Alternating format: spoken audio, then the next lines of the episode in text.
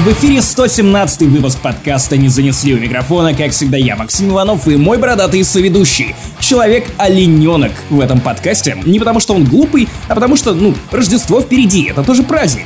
Паша Пивоваров. И то, что у меня красный нос, еще не значит, что, что я олень. Попрошу уважения. Кстати, есть классная идея, почему никто не делал под Новый год свитер с оленьями. Это было бы так прикольно. Что-то у тебя. Это свитер с оленьями, там огурчики. Посмотри, какой огурец. Да. И это самый итоговый подкаст из самых итоговых подкастов, потому что мы подводим итоги года. Мы обсудим все самое лучшее, мы обсудим все самое худшее. 28 тысяч раз мы постараемся за этот подкаст, просто потому что это не занесли, мы знаем, так происходит, потом вы еще придете в комментарии, нам наваляете. В общем, праздник, феерия, доброта и все то, за что мы так ценим Новый год. Давайте вам лучше объясним, как вообще это будет работать, потому что предыдущие годы мы выпускали по два подкаста. Один из них был посвящен провалам года, а другой был посвящен удачам года, успехам года. В этот раз все будет иначе. Вы не останетесь с меньшим количеством контента, потому что все еще два выпуска вы получите. Но тот самый выпуск, который вы прямо сейчас слышите, он посвящен итогам 2019 года, и мы в нем расскажем уже и об успехах, и о провалах. Короче, два выпуска просто засунем в один.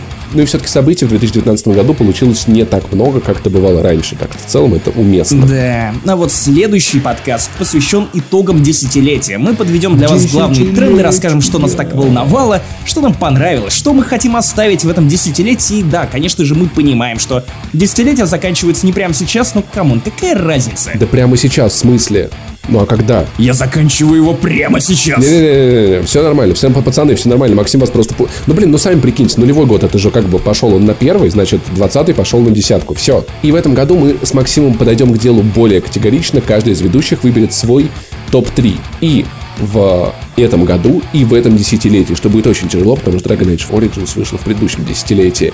Поэтому ждите, смотрите, ругайтесь и пишите, кстати, в комментариях ваши топ-3. Короче, не переключайтесь, потому что топы эти вас будут ждать в конце этого подкаста, поэтому терпеливые будут вознаграждены. Ну, очередной порции срач, потому что, ох, я полагаю, что Паша будет возмущен. Само собой. Я буду возмущен в любом случае, что бы ни происходило.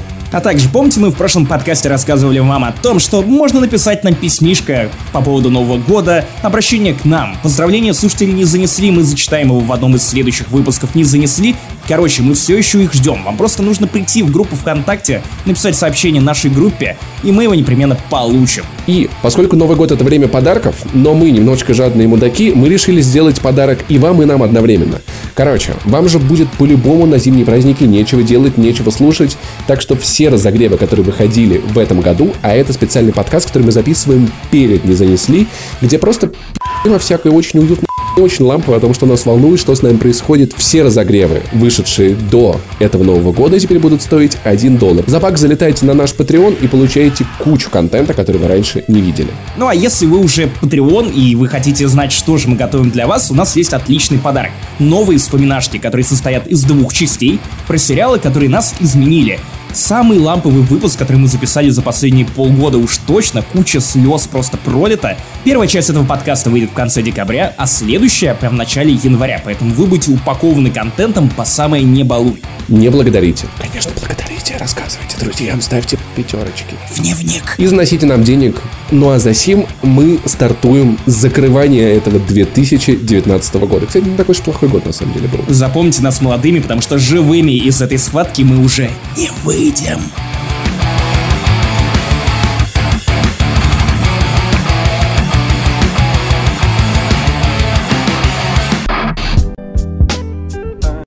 Итак, как все строится? Сначала мы с Максимом поговорим про лучшее в этом году, чтобы вас немного порадовать. Это видеоигры, это кино, это сериалы.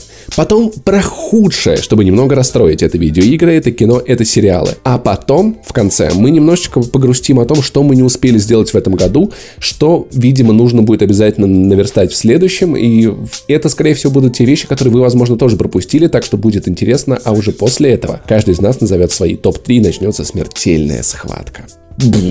Итак, в каждом блоке мы начинаем сначала с игр, потом переходим к фильмам и потом передвигаемся к сериалам, для того, чтобы вы понимали, что происходит.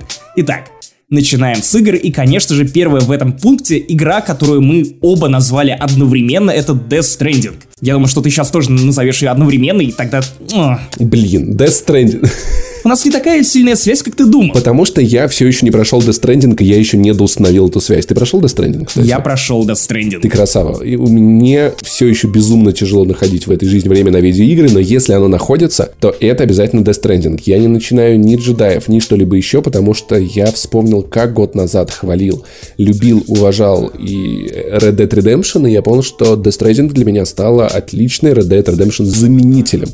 Супер залипули. Игру, в которую ты входишь, в которую ты сразу же включаешься, о которой не надо много думать, как-то сосредотачиваться, которая идет очень легко, с которой очень легко э, расставаться после пары часов, и от которой я получаю удовольствие все время. И которая при этом дает тебе некую пищу для размышления. Это не просто какая-то пустая игра, которая ну, целиком сосредоточена на на геймплее, например, как Mad Runner. Потому что Мадранер развлекает твои пальцы. Он занимает твой мозг, но обогащает ли он тебя духовно, так как это делает Кадзима? Нет, поэтому Death Stranding я реально очень-очень респектую. И, конечно, я думаю, знаешь, вот даже люди, которые, может быть, не играли в Death Stranding, или, может быть, даже его не любят, не могут отрицать то, что хайп по видеоиграм в этом году был во многом благодаря Death Stranding. Особенно для России. Приезд Кадзимы, все эти телеканалы, вечерний Ургант, сколько мемов. Ни одного другого разработчика в России не считали за человека. Начнем с этого, а тут чествовали, натурально чествовали карты тройки с лицом Кадзимы. Как тебе такое? Если не это мировое признание, то что?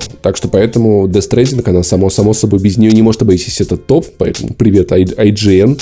Ты слышал эту историю? То, что IGN выкинула из голосования Death Stranding просто потому, что он набирал слишком много голосов, я слышал эту историю. Не совсем так. Они изначально не добавили его в пользовательское голосование, потому что поставили игре 6,5 баллов, и типа она недостойна. Пользователи попросили. В итоге игру добавили в пользовательское голосование, она вырвалась в топ-1, и голосование пользователей сказать, целиком убрали. И знаешь, самое ироничное это в этом в том, что это игра про э, связи, про то, что люди должны объединиться, и они объединились против IGN. Поэтому, по-моему, если не, не Кадзима гений, то кто? Нет, Йокотара, конечно, гениальный, но Кадзима прекрасен, и огромный-огромный респект ему за Death Stranding, которая, к сожалению, не очень хорошо продалась. Но самая дорогая инди-игра в истории, без ограничений каких-либо, и с таким размахом, я слушаю этот альбом Timefall, понимаю, как много людей вписались в эту историю, сколько разных музыкантов, сколько актеров, режиссеров по всему миру ходят, э, здороваются с Кадзимой и выписывают ему респекты. Это действительно большая-большая история про объединение и разных сфер медиа, и людей, и всего на свете жутко, жутко, жутко рад, что Death Stranding вышла, респектую и надеюсь больше играть в нее в следующем году и наконец ее пройти. Ну а я жалею лишь о том, что мне попалась эта игра для того, чтобы я написал про нее текст, и я рашил ее. Это не тот темп, который предполагает эта игра, и поэтому если вы до сих пор не добрались до Death Stranding, впереди длинные каникулы, я уверен, что вы получите от нее гораздо больше кайфа, если будете играть в нее, ну, размеренно, на каникулах, как вот погружаясь максимально, не отвлекаясь ни на что другое, это будет круто. Я обещаю, что это настоящий опыт. Итак, следующая игра в нашем списке немножечко странная, но все-таки по прошествии всего времени горячо любимая. Метро Исход. Потому что я, блядь, обожаю метро. Я просто смотрю на тебе, я, я, я киваю головой. Ты показываешь типа нет. Да. Блядь, она охуенная. Все эти коридоры, все эти открытые миры, вводить буханку, стрелять, общаться, и все эти персонажи, и вся вот эта вот драма такая типа «Альтем!» И тут поезд уезжает в закат, и эти виды красивые, и это Москва. Я безумно кайфанул в нее. Возможно, я еще раз оговорюсь, что, может быть, причиной в этом была то, что я неделю торчал в Воронеже, и кроме PlayStation там мало чем можно заниматься в этом городе, там не то чтобы супер как-то весело, но я реально, может быть, я детство вспомнил это в родительском доме. Слушай, ну давай не будем оправдываться. В конце концов, это наш топ. Как бы идите в свой топ. Я могу уважать эту игру за виды, за графоний, который тут местами просто, ну, довольно прорывной, за атмосферу, за отдельных персонажей, но при этом меня почему-то отталкивает стрельба. Меня расстраивает то, что история тут пустовата и слишком проста. Как будто это какой-то каркас, а не сама история, какой-то первый черновик, который не является настоящим произведением.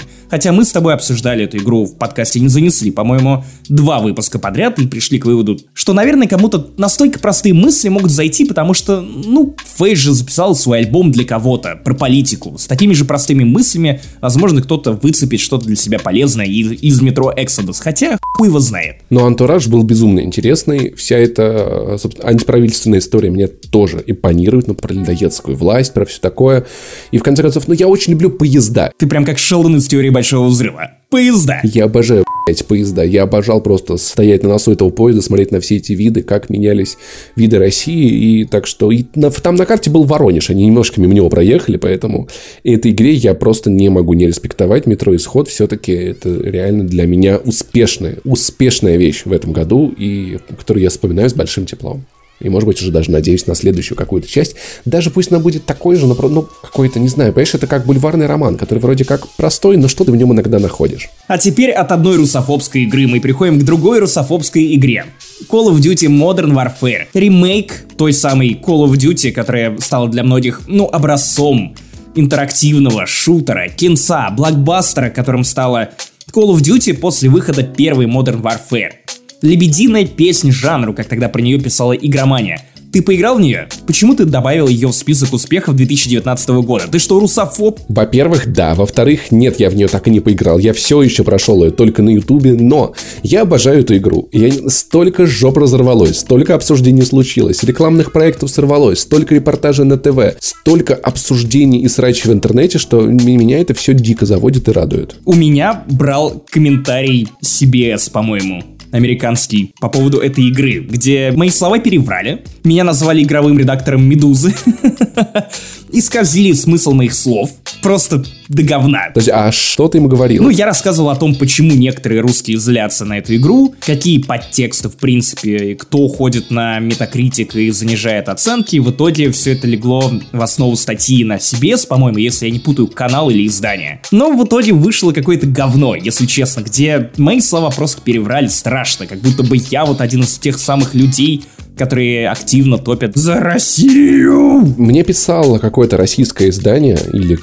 я не помню, кто-то, или телеканал, я даже не стал вчитываться, ну, то есть там типа, Павел, а не могли бы объяснить, почему так, то-то, то-то, почему так происходит с колдой, я даже отвечать не стал, просто потому что, ну, хуй, ну, я в это больше не лезу. Вот, но при этом, кстати, я со времени записи этого выпуска с обсуждением колды вместе с Максом Сладиловым все-таки поиграл, и должен сказать, что меня удивило даже не то, как преподносят русских в этой игре, а преподносят их довольно мразотно. Действительно, вместо солдат Баркова говорят в оригинале, а я играл в оригинале, Э, Russian Soldiers, то есть никто вам не врал, действительно, формируется некий портрет э, российских солдат, которые злые русские, вешают людей на каком-то ковше непонятном, казнят, везде реклама этого Барко... Реклама Баркова, реклама, неужели диктаторы нуждаются в рекламе? Ой, еще как нуждаются, портреты, как будто да. он, знаешь, Шура, который приезжает к тебе в город. Как-то так все это выглядит. Генерал Шура, Шурков. Сюжет абсолютно глупый. Это, это, я не понимаю, при этом он какой-то конвульсивный, то есть у тебя одна миссия, потом другая миссия, ты не понимаешь, как они связаны.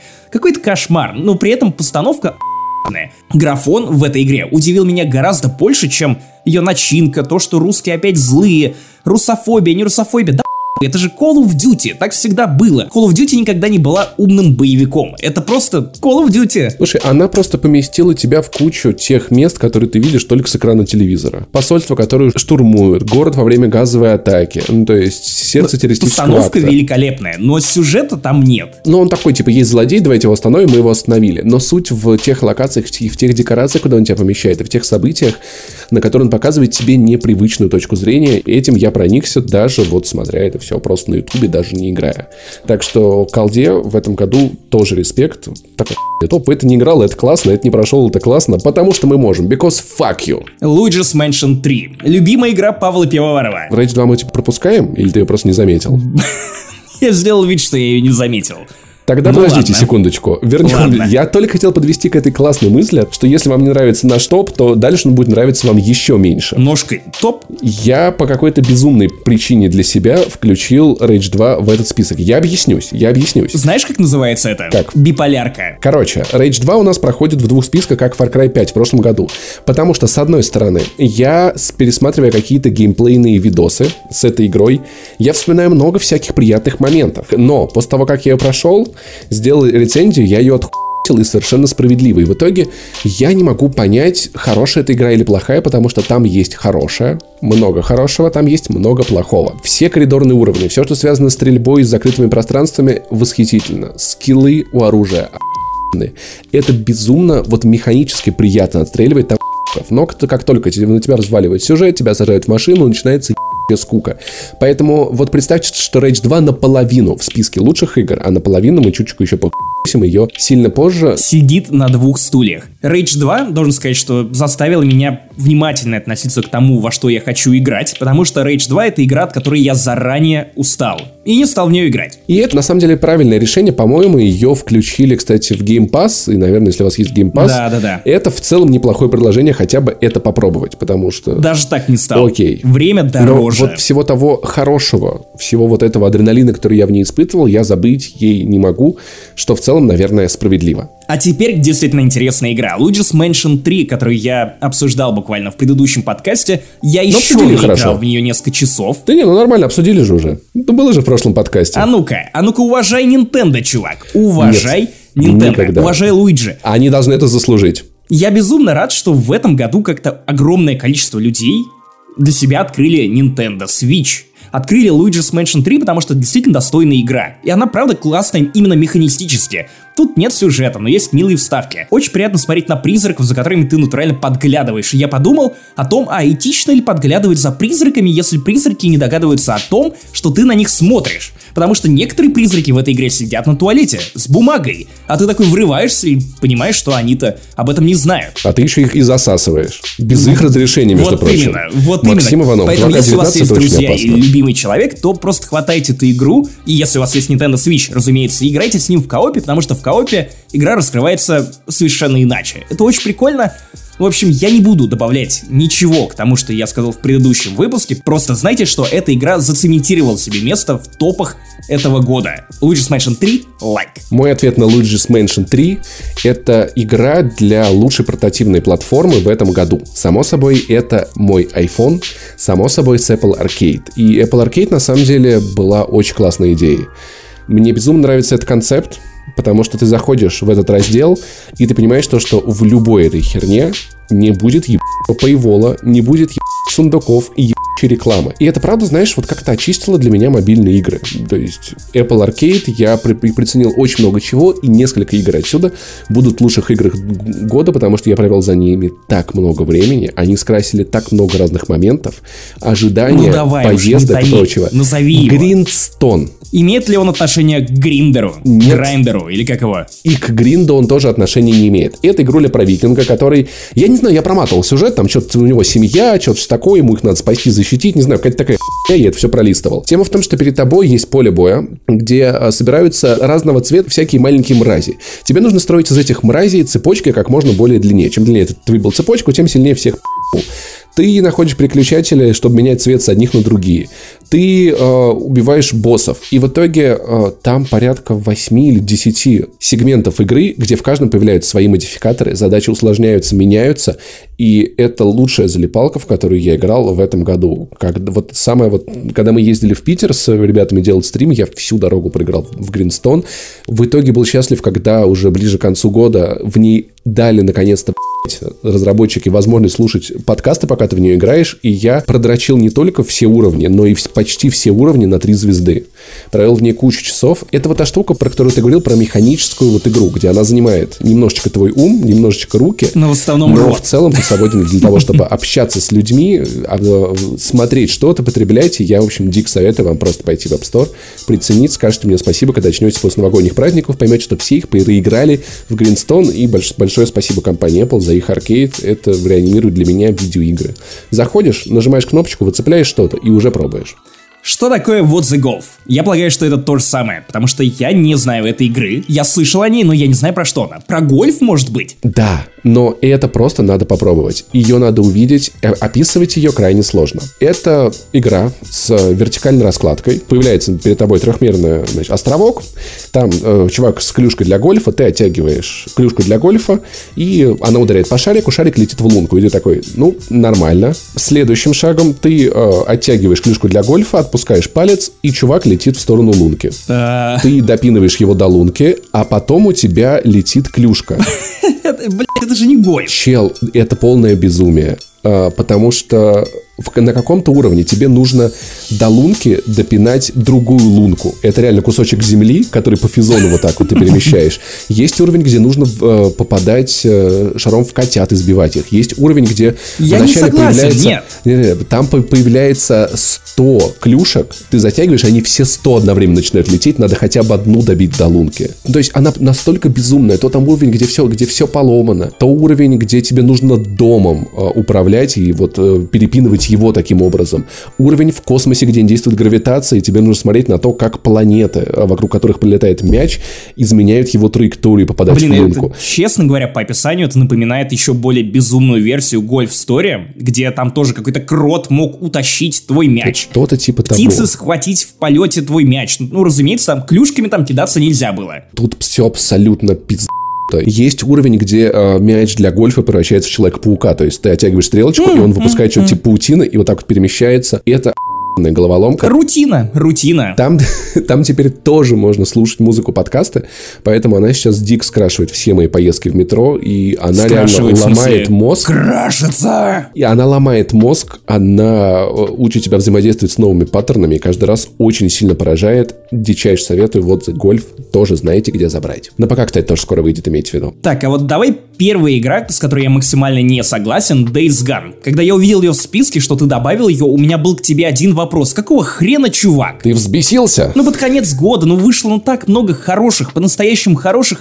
да, игр, ну, и ты типа... какую-то нудятину на 50 плюс часов добавляешь в список лучших. Ее даже нет в списке худших. Я настолько за от этой игры, что я даже не стал ее вставлять в список худших. Чтобы не обсуждать. своей версии. Потому что я не хочу ее больше обсуждать. Это Нет, тебе придется. Это работа, а не игра. К сожалению, в отличие от Rage 2, я в нее поиграл. Все-таки я понимаю все минусы Days Gone. История действительно затянутая, но при этом история интересная. А, игра разгоняется, правда, долго, но когда ты все-таки на 30-м часу а, начинаешь разматывать толпы зомби, ты получаешь огромное количество адреналина. В 30 часу. Блин, сколько ты проходил Death Stranding? Ну, часов 60. Ну там было интересно. С самого начала. Здесь история, она даже не такая банальная, какой кажется, хотя оригинально ее сильно не назовешь, но, блин, все-таки атмосфера, эти виды, эти поездки на мотоцикле. И если бы, наверное, я не добивал ее на рецензию, я думаю, я прошел бы ее еще с большим кайфом. Но все-таки по сумме вещей, я думаю, что Days Gone заслуживает места в этом списке, хотя и со всеми, со всеми возможными оговорками я все-таки, наверное, все-таки люблю эту игру. И плюс и минус, но она не так местами, как Rage 2. То есть ее хорошие места, они хорошие, ее плохие места, они такие, ну, нормальные. Ну, там даже хорошие места, они такие, ну, типа, я уже видел это много где, ни слова более. От меня про Days Gone не будет. Хорошо. Days Gone, ребята, тоже возможно. И, может быть, когда-нибудь ее раздадут в плюсе или есть какая-нибудь скидка. В таком случае, я полагаю, это, если у вас есть очень много времени, вам это может залететь, потому что я слышал от нее все-таки в этом году и от других людей много хорошего. И это тоже показатель. Короче, вот во что вам сто пудов нужно залететь, если вы все еще этого не сделали, особенно если у вас есть Xbox One, то непременно оплачивайте себе Game Pass на каком-нибудь стороннем сайте, потому что Окей, Microsoft больше не дает покупать тебе один месяц подписки, из электронного магазина Microsoft. Какого-то хрена, я не знаю почему. Короче, The Outer Worlds — это игра, которая есть в Game Pass е, одна из лучших игр, которые есть в Game Pass е, самая ламповая ролевая игра этого года — это Fallout New Vegas, окей. Только по виду. На самом деле это KOTOR,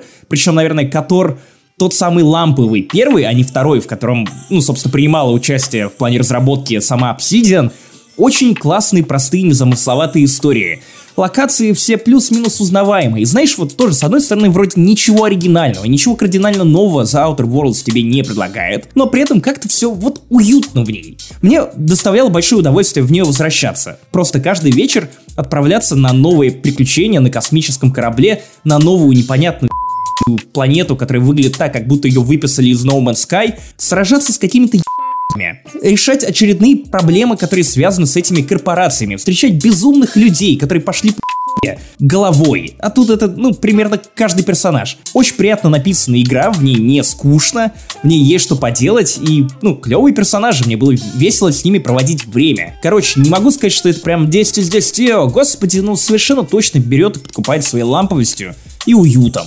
Возможно, ваш вариант для того, чтобы провести досуг на этих новогодних каникулах. Следующая игра — это та, с которой я, конечно же, не согласен, но, блин, нас тут все-таки двое, поэтому давай, Максим, расскажи мне, пожалуйста. Когда Паша увидел Ведьмака на свече в списке главных успехов 2019 года, Паша был в такой ярости, что аж написал мне сообщение о том, о боже мой, ты что, правда это добавил? Да, я правда это добавил, потому что Ведьмак на свече, я повторюсь, это технологический прорыв. Прорыв жопы! Из нее полилось. У вас на портативной консоли, на Nintendo Switch, настоящий Ведьмак. Разумеется, я опять же повторю для галерки, что это не та версия ну, с которой нужно знакомиться с Ведьмаком.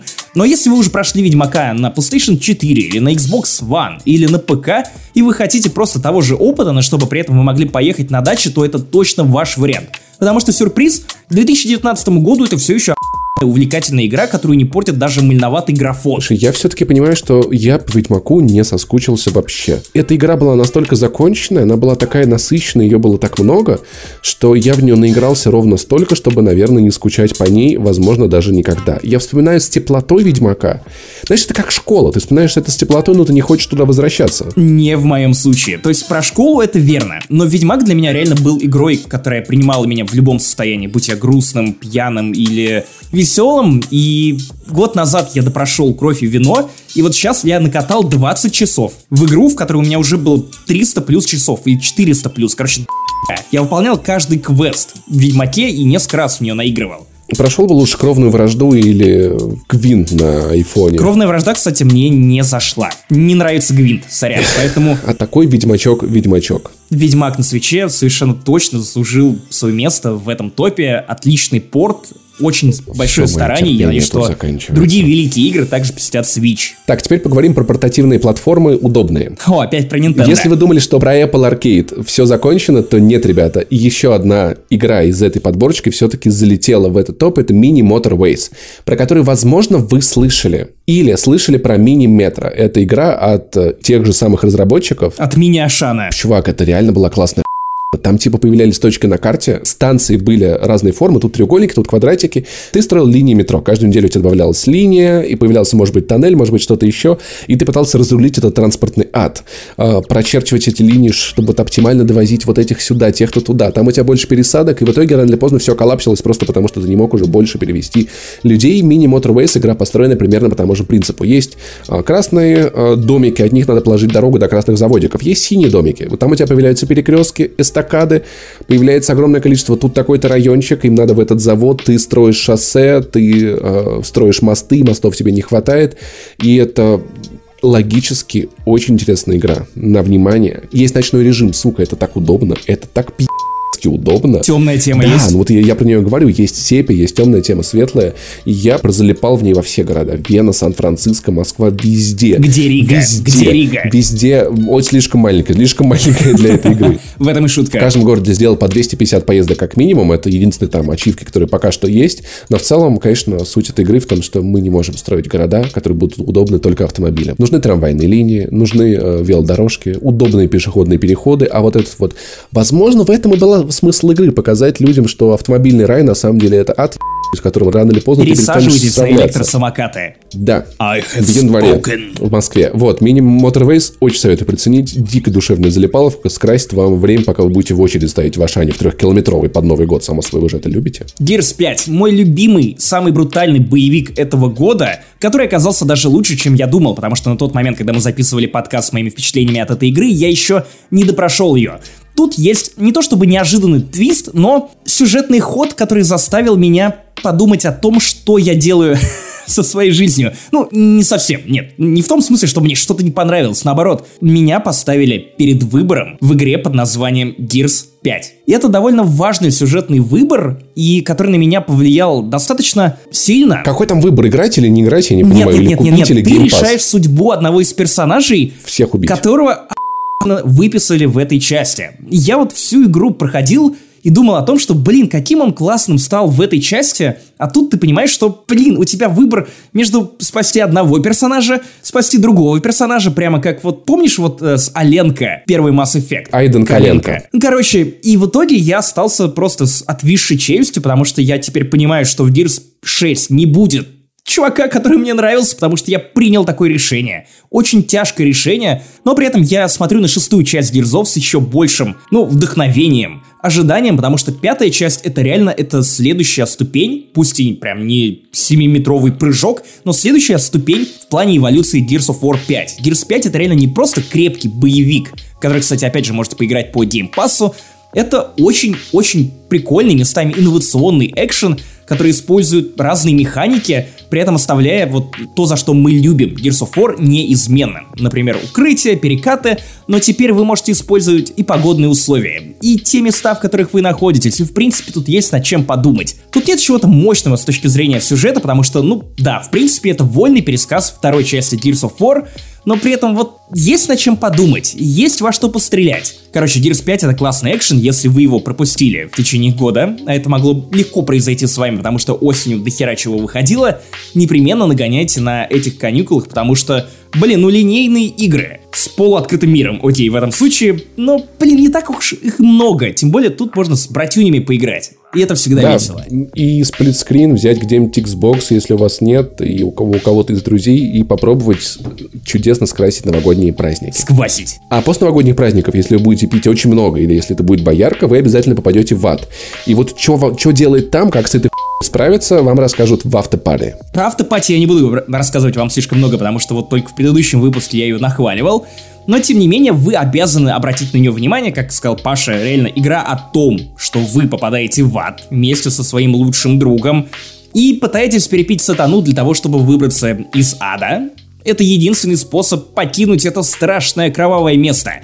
Очень прикольный нарративный квест от авторов э, Oxenfree, который я считаю одной из лучших сюжетных игр этого поколения уж точно. Очень милая, очень смешная, сатирическая, местами даже слишком злая. То есть а, в ней как-то сочетается вообще все.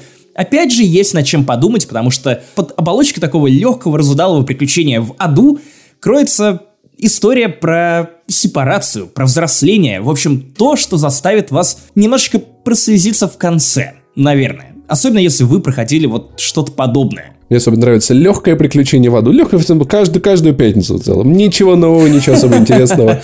Постоянно с друзьями тусуемся в аду. Я на пятом круге, блядь, уже как, как на, на, на Садовом, блядь. Всех знаю, всех видел, во все бары куда зайти. Говорят, на пятом круге Михаил. И без Звездных войн в этом топе тоже никак. Для меня это скорее упустил года, который я когда-нибудь, может быть, наверстаю. Знает на самом деле. Но безумно интересно. Стоит уже на плойке, ждет своего часа Jedi Fallen Order. Джедай, пропавший орден, где вы, как могли помнить, джедаи хранят мечи в жопе, чтобы их не нашли. Иногда не включаются и становится очень Вы плохо. могли не заметить этой шутки. Нет, это, чувак, это шутка, которую мы шутили весь этот год, когда, помнишь, мы еще с Ваней Толачевым обсуждали эту игру, пропадший орден и все такое. Сестер, матер, натер. Э, че, тебе, тебе нравится эта игра? Кстати, даже несмотря на то, что по Звездным войнам, она прикольная вроде, да? Да, ведь ты знаешь, что я ненавижу Звездные войны. Требую их не уважать и вообще забить. Давай запретим. Опять же, мне кажется, что не нужно добавлять ничего к тому, что мы рассказывали вам про Звездные войны Jedi Fallen Order в предыдущих подкастах. Мы обсуждали его в целых двух выпусках. Можете просто посмотреть в iTunes и послушать. Я спустя время, по-моему, прошло две с половиной или три недели после выхода этой игры, понял, что я хочу обратно. И после того, как я добил Fallen Order, прошла неделя, и я попытался ворваться в Свтор, который вот онлайновый, уже не каноничный онлайн MMORPG по мотивам Звездных войн, и я понял, что нет. Попытался поиграть в Котор 2, который я не прошел, и понял, нет. Вот настолько мощная игра, что захотелось какой-то добавки, мне ее даже не хватило. Я думаю, что вот ты точно должен дать ей шанс, потому что там есть все, что ты любишь сложные бои, атмосфера, какая-то история, которая не настолько наивна и про персонажей. В центре этой истории люди. Меня все-таки немножечко выбивает из себя. То есть, ну, хотя я играл в нее на, на стриме пару часов, приятно нажимал кнопки, я все-таки не понял, почему, когда ты сохраняешься у костра снова в штормтрупе, которых ты убивал на месте, как это вообще объясняется. То есть, если в мире Dark Souls, то окей, это скелеты, они восстали, то тут это просто такой... Да зачем тебе об этом думать? Это видеоигры. Видеоигры должны быть видеоиграми. Людонарративный диссонанс вызывает у меня. Это как разбитое стекло вот в... Как я встретил вашу маму. Ты не можешь это не замечать. Это... Я, наверное, постараюсь вообще там не сейвиться, пройти игру на одной сейвке на самой легкой сложности. Меня скорее бесит то, что они воскрешаются и приходится заново их убивать. Меня не бесит сам факт вопроса того, что почему они воскрешаются. Насрать. Ты задаешь слишком мало вопросов, Максим Иванов. Слишком мало вопросов. Надо быть любопытнее. И следующая игра тоже про космос, где в целом тоже происходит некое обнуляние, но тут по-любому раз в 15 минут. Outer Wilds очень странная, безумно интересная, и крайне кайфная видеоигра про космос. Важный момент. Пожалуйста, не путайте с другой игрой про космос, которая называется Outer Worlds. Outer Wilds, Outer Worlds, геймер. Не путай. Это очень сложно. Это Watch Dogs и Sleeping Dogs. Это просто. Короче, это инди-игра, которая вышла где-то в весной, по-моему, этого года. И ты, типа, оказываешься на планете, населенной странной хуй, ты один из этой странной хуйни, и ваша галактика, типа, умирает. И звезда в центре галактики взрывается, и все идет по пизде. Но После того, как ты умираешь, ты начинаешь э, цикл заново. Снова оказываешься на той же стартовой планете, но теперь ты знаешь про этот мир чуточку больше. И твоя задача каждый раз выбирать какое-то новое место, узнавать какие-то новые вещи, которые будут помогать тебе спасти твою родную планету, спасти эту галактику и вообще разобраться, что происходит. Нет, нет, нет, я, я так не добрался. Хотя, кстати, опять же, который раз за этот подкаст мы произносим, она доступна в Game Pass. Очень клевая игра, реально. Тоже вот рвет мозг. Знаете, наверное, даже как классный No Man's Sky. Ну, то есть ты тоже летаешь на кораблике. No Man's Sky там теперь тоже классный. сложно. Я этого не видел. Пока, пока не увижу, не поверил. Но он такой ламповый, маленький, карманный. Все планетки такие маленькие. Ты туда приземляешься. И это немножко напоминает вот эти вот маленького принца. Где тоже, мне кажется, где-то на одной из этих планет он живет. Так, то есть это вселенная Сент-Экзюпери. Да-да-да. да. Они же братья были, да, Сент-Экзюпери? Да-да-да-да-да. Да, да, все вместе Ты знал, что Сент-Экзюпери один из этих э, пюри изобрел картошку заливать молоком и делать пюри. Вот да, у него еще Анна Мария была, вот эта жена, да, помнишь? Анна Мария Ремарк Кюри, вот эта жена его. Блин, это какой-то супер уровень иронии. Короче, поиграйте в Outer Wilds, прикольно. Во что поиграть Outer Wilds? Outer Wilds, я, я, я запутался в этих Просто английский с Павлом Пивоваровым. My English is very good. Твой английский в рот да, тогда следующую игру ты должен прочитать как Bad Plug Tail Innocence про невинность. Я вообще-то так ее всегда и называл. Игруха про крыс. Ну-ка, Максиманов, расскажи нам про крыс. Кряк... Почему я начал крякать? Максим не разбирается в животных. второе ламповое приключение в этом году, которое рассказывает о том, как двое сироток в средневековой Франции бегут от инквизиторов. Кругом крысы, все так плохо, и только они есть друг у друга, при этом они ну, друг другу, по сути, чужие люди. И вы сближаетесь с этими людьми, вы решаете простенькие головоломки. Вся игра, по сути, работает на стелсе. Где-то вы прячетесь от солдат, где-то от инквизиторов, где-то вы просто пытаетесь не умереть, а, среди кучи крыс, которые боятся всего лишь одной вещи на этом свете. Это не новый альбом Джонни Боя. Это огонь. Огонь, ты можешь этим огнем разгонять этих крыс, и там, опять же, куча головоломок, которые вы решаете. На самом деле, Plague Tale это такой road movie, но только у вас нет ни тачки и ни дороги, потому что, come on, это средневековая Франция, там ничего нет, кроме чумы и грязища. Ну, там можно было бы на телеге кататься. Она, кстати, там еще не запрещена, так как у нас.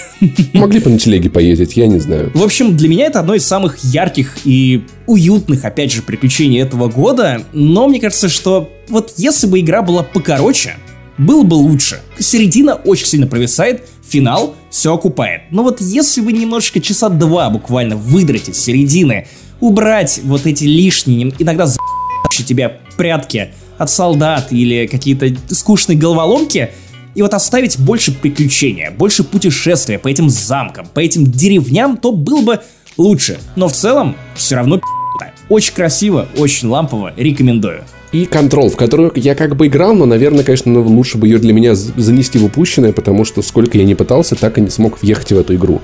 Оставил ее супер на потом, но она как-то все-таки не смогла меня заинтересовать, не увлечь.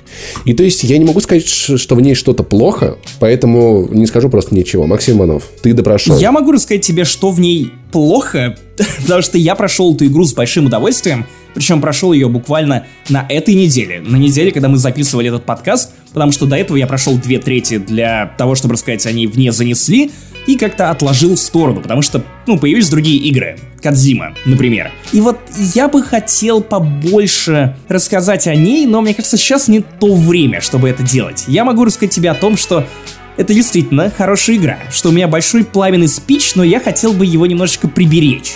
Я думаю, ты понимаешь, к чему я клоню. А, а, А, серьезно? Да. Окей, Ты будешь как удивлен, потому что у меня есть железные аргументы, почему это дерьмо заслуживает моего решения. Ладно, дело твое, дело твое, дело твое. Репутация у нас общая. Если обоссуть себя, то как, как и в Звездных войнах, Рэй и Кайло Рен. Один трогает Да. другого, Я и... бы не хотел быть так связанным с человеком, который играет на Nintendo Switch. и у тебя ВИЧ. Ой, блядь. Не знаю, что хуже.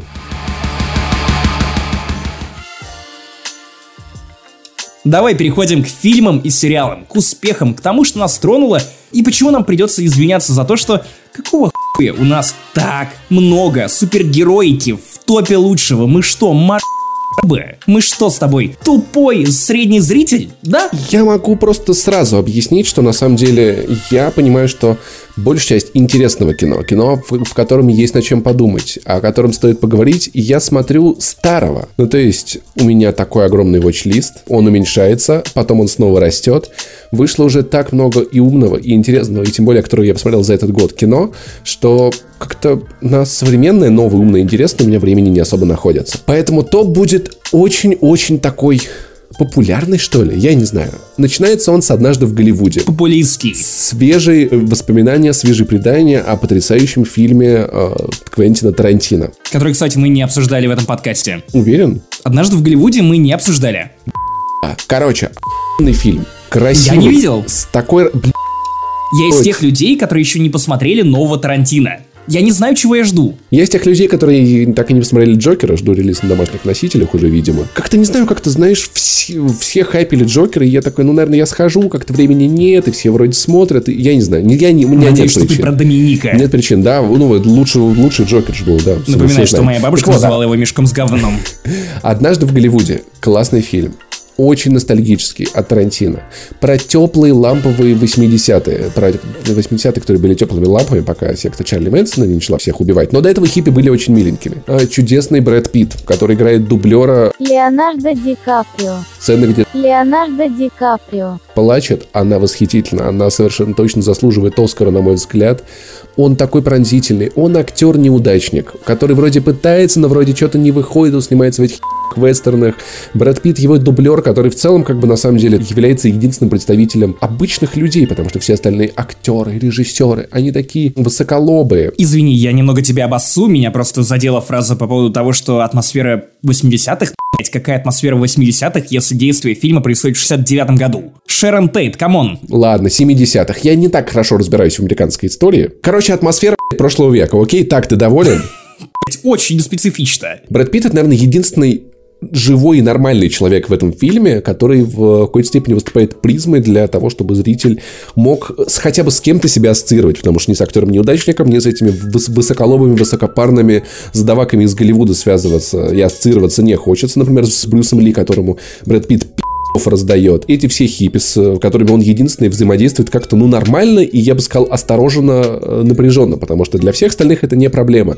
И реально, если вы не знаете, что случилось с Шерин Тейт, с женой Романа Полански, жестоко убитой, вам надо почитать это, правда, перед фильмом, потому что люди, которые не читали, я думаю, они дико и вообще не поняли, в чем прикол.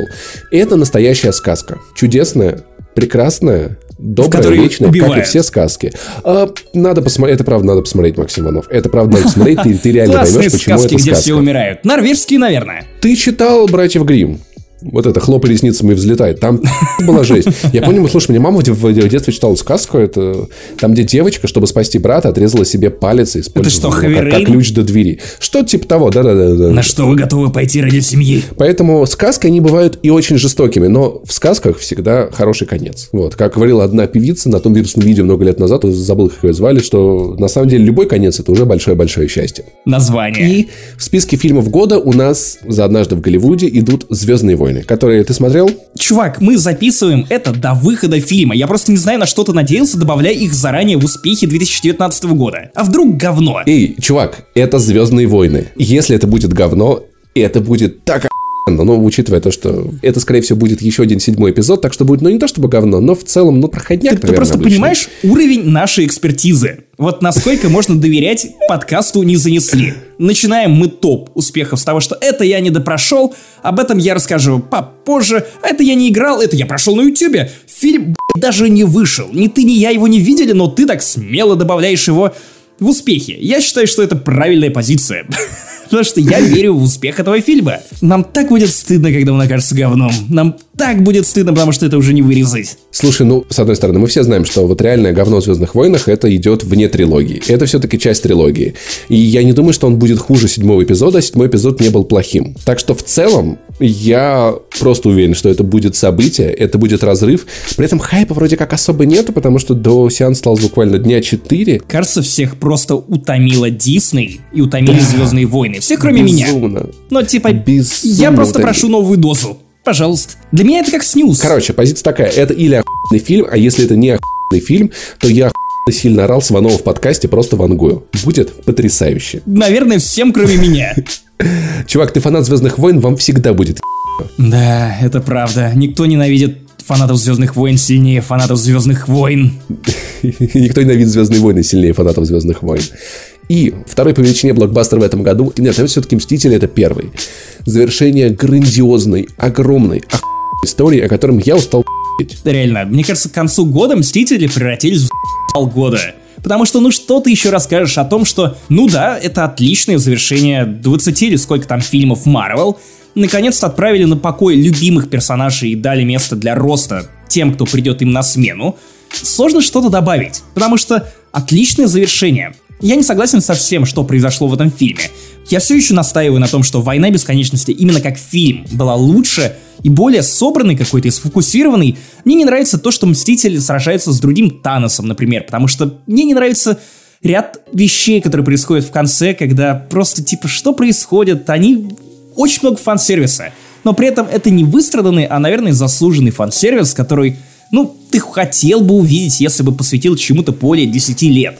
И он такой впечатляющий. Драка в конце, она такая охуенная. Это правда. Я не знаю, когда Капитан Америка берет молот Тора, то я просто всираюсь. Когда он выходит один и выходит куча людей. Ну, честно говоря, меня, меня больше всего тронуло даже не то, что в конце была драка. Очевидно, что эта драка для меня это просто еще одна драка, в которой, Она была очень крутая. ну, ну, ну, выкрутили эпичность. Но вот то, как они распрощались с Капитаном Америка, Тони Старком, вот это для меня гораздо более ценно. Поэтому Мстители, да, мы такие не хотим про Мстителей и про Мстителей.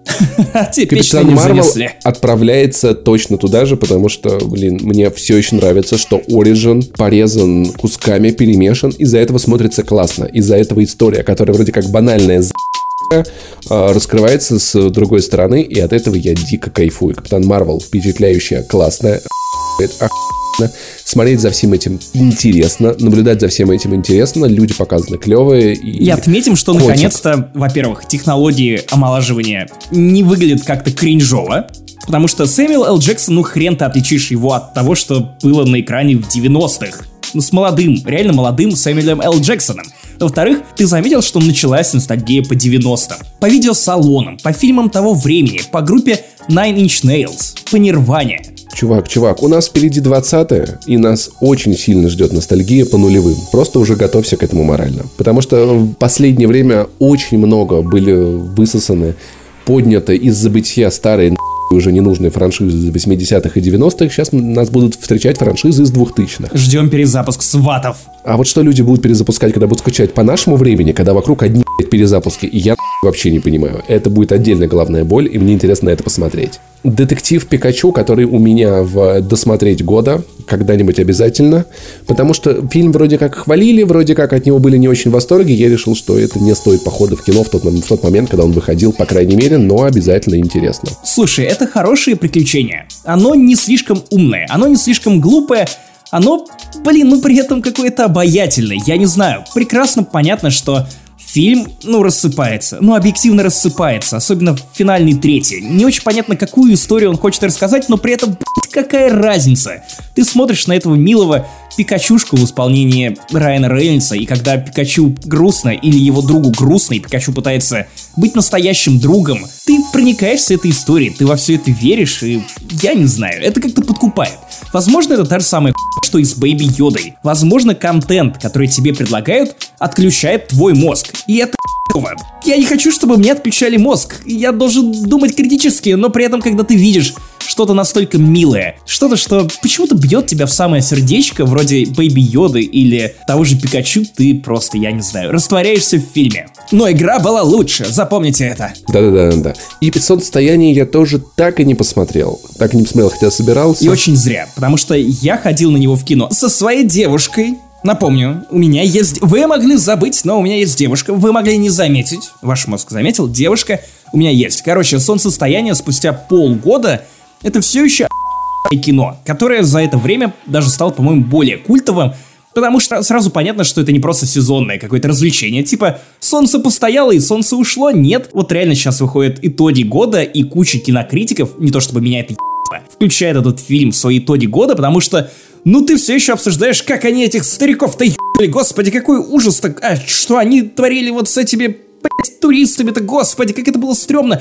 А главная героиня-то, как она тебе есть что вспомнить, есть что обсудить, и для ужастиков, хорроров, мне кажется, это довольно важно, потому что многие современные фильмы ужасов но ты забываешь о том, про что они были, чем они тебя пугали, чем они тебя цепляли примерно через, э, дай свериться с часами, ну, 30 минут после выхода из кинотеатра. Эту херню я помню уже полгода, вплоть до деталей сюжета и шуток про то, что на самом деле это фильм про Латвию, которая празднует Лиго. Yep. Человек-паук, опять-таки продолжая серию Привет, Мартин Скорцеза, тоже было и, боже, больше всего, наверное... Извини, я только сейчас понял, что ирландца нет. У нас нет да, ирландца в но... успехах или провалах. Мы просто его забыли. С какого хуя он бы там оказался? Эй, тебе понравился ирландец? Я не смотрел. Я тоже, ну я типа в итоге тоже, потому что я просто не могу собраться. Давай тогда в то, что нужно нагнать. Ну, чтобы ни тебе, ни Мартину. Давай, допустим, да, но я уже не уверен, что третий раз я буду садиться за этот фильм. Я нахуй не уверен. Уважаемый Мартин Алексеевич, прости нас. Паук. Да, Человек-паук был классным. Для меня местами слишком легкомысленным и веселым, но в целом очень и клевым. Потому что он где-то чересчур дурацкий шутливый, но где-то он безумно интересный. Поворот на повороте, типа мистерию, от которого, ну надо же что-то ожидать. Надо ждать, ожидать какого-то говна, и он все равно может тебя удивить. Боевые сцены с этими иллюзиями были потрясающие.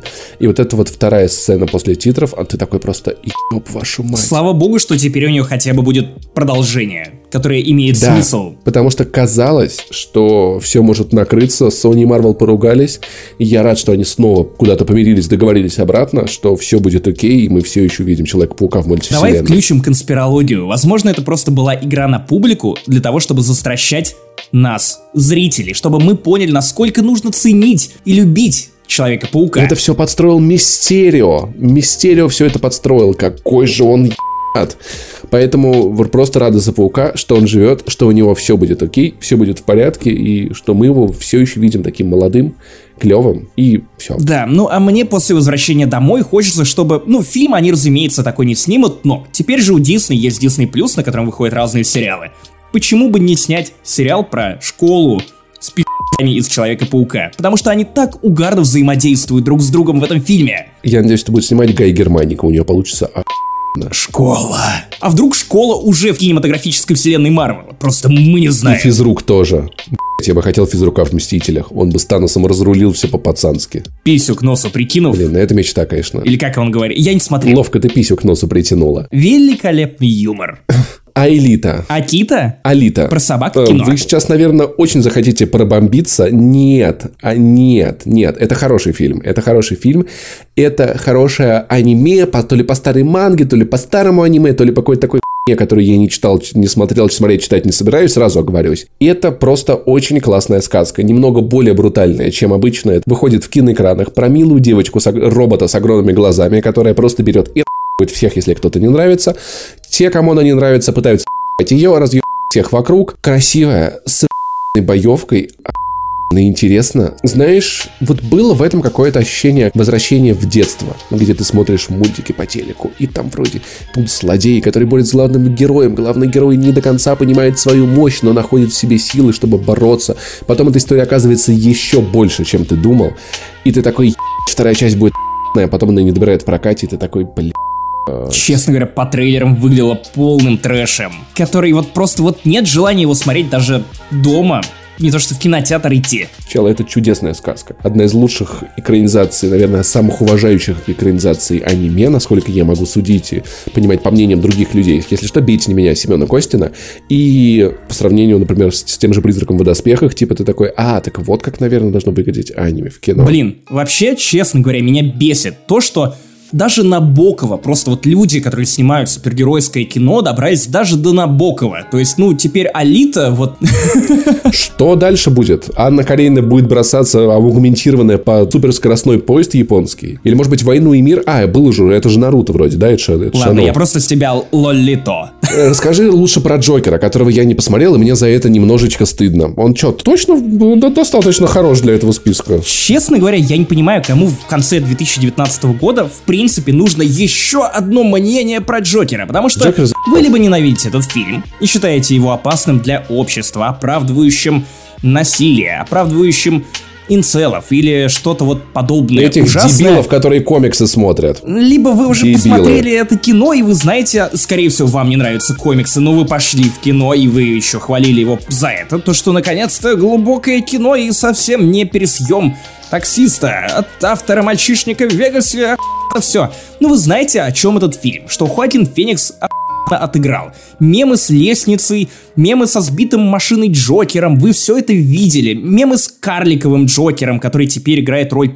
и выступает в паре в мемах с Бэйби Йодой. Это фильм события. Если вы не посмотрели его осенью, то, наверное, ну, зачем вам уже сейчас его смотреть? Я все-таки буду смотреть, когда он выйдет э, на, в домашний прокат, наверное, под Новый год. Я буду наверстывать всякое такое. Это будет отличная возможность уже посмотреть Джокера наконец. И еще супергеройское кино, простите, пожалуйста, Шазам. Это действительно неплохо. Э, DC действительно учится снимать Марвел. Получается даже трогательно. Получается красиво, интересно. И я, наверное, даже жду вторую часть Шазама, хотя, с другой стороны, это вот такое в одно ухо влетело, из другого вылетело. Ну, то есть... Знаешь, вот я посмотрел это кино в кинотеатре, но при этом я бы добавил его со своей точки зрения, скорее, в упущено. Это было летом, и мы с моими друзьями и коллегами отправились на море, в Юрмалу, и отлично там, ну, полудели винишко рядом с морем, на пикничке, заедая все это сыром, хамоном и прочими прелестями, свежими фруктами. Ну и как-то мы весело наклюкались и приехали обратно в Ригу. На часах там сколько-то было, 9 вечера, я понимаю, что ну, как бы в бар уже неохота, а друзья собирались в бар. А я такой, а я хочу в кино. И пошел в кино. И это была ошибкой, потому что я 10 евро. 7 евро билет и 3 евро я там взял себе попкорн, по-моему, или что-то еще. Ты в итоге пропустил сеанс? Я проспал большую часть. Потому что меньше надо пить, Максим. С одной стороны, я посмотрел начало, я посмотрел середину, я посмотрел конец, но вот где-то вот между началом и серединой я вот немножко дремал. Между серединой и концом я дремал. Какие-то впечатления у меня были не очень позитивные. Я просыпался в те моменты и говорил, что, блядь, да я это видел, да я это видел, да это скучно, это натужные шутки.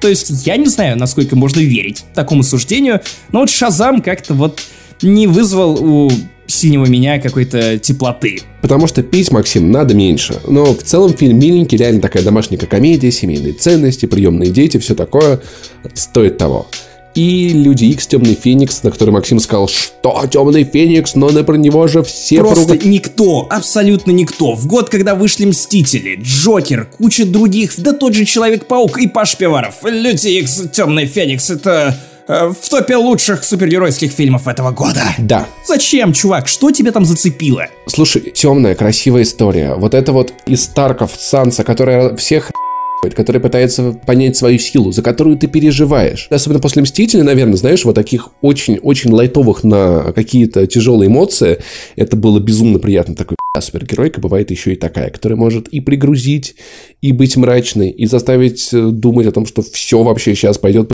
где все умрут, мы все умрем, и просто люблю людей X в кино. И забиваю на то, кто там что говорит, я смотрел, было темно, классно, чувственно, и я такое просто люблю. С другой стороны, вспомнить мне сейчас особо и нечего. Ага, ага, то есть, ну, а чё тогда добавил-то? Потому что все, кому не понравился Темный Феникс, идите нахуй. Мне понравился. Я об этом скажу. Добавлю это Не в итоге года, просто забыл чтобы вы принять все таблетки. знали.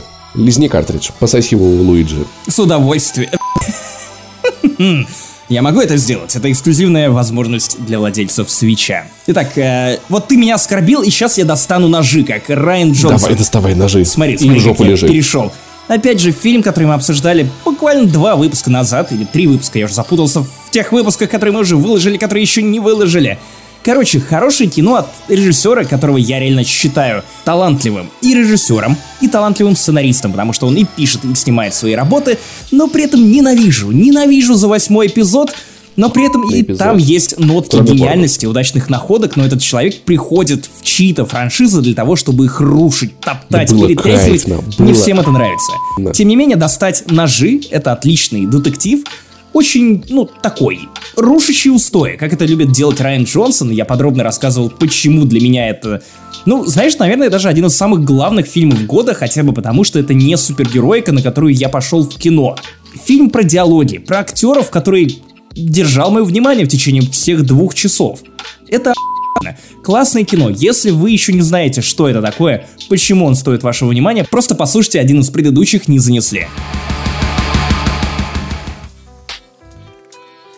Помимо фильмов, в этом году мы, само собой, смотрели много сериалов. Мы не стали брать те сериалы, которые начинались давным-давно, и до которых мы добрались только сейчас, а скорее какие-то очень важные события, что громко запускалось, что громко проваливалось. И сейчас будет список самых классных сериалов, которые мы смотрели в этом году. А еще «Очень странные дела 3» и «Роковой патруль». Да. Так, вот сейчас ты вот огребаешь, сука. Я достал ножи и их не уберу. Начнем мы с «Мандалорца», который, пусть, конечно, и, и занудный, и Вот это скучный, и ни о чемный, Я просто не но понимаю твоих претензий, потому что ты только недавно рассказывал в подкасте о том, что люди разучились смотреть медленное кино, и поэтому, когда мне показывают медленные планы, как герои куда-то бредут по пустыне, и в этот момент ты должен эмоционально с ними коннектиться, мне, Павлу Пивоварову, великому кинокритику подкаста, не занесли, мне скучно, нет, где движ? Это может быть интересное медленное кино, а может быть два дедомовца. К четвертой серии, надо сказать честно, сериал становится интереснее.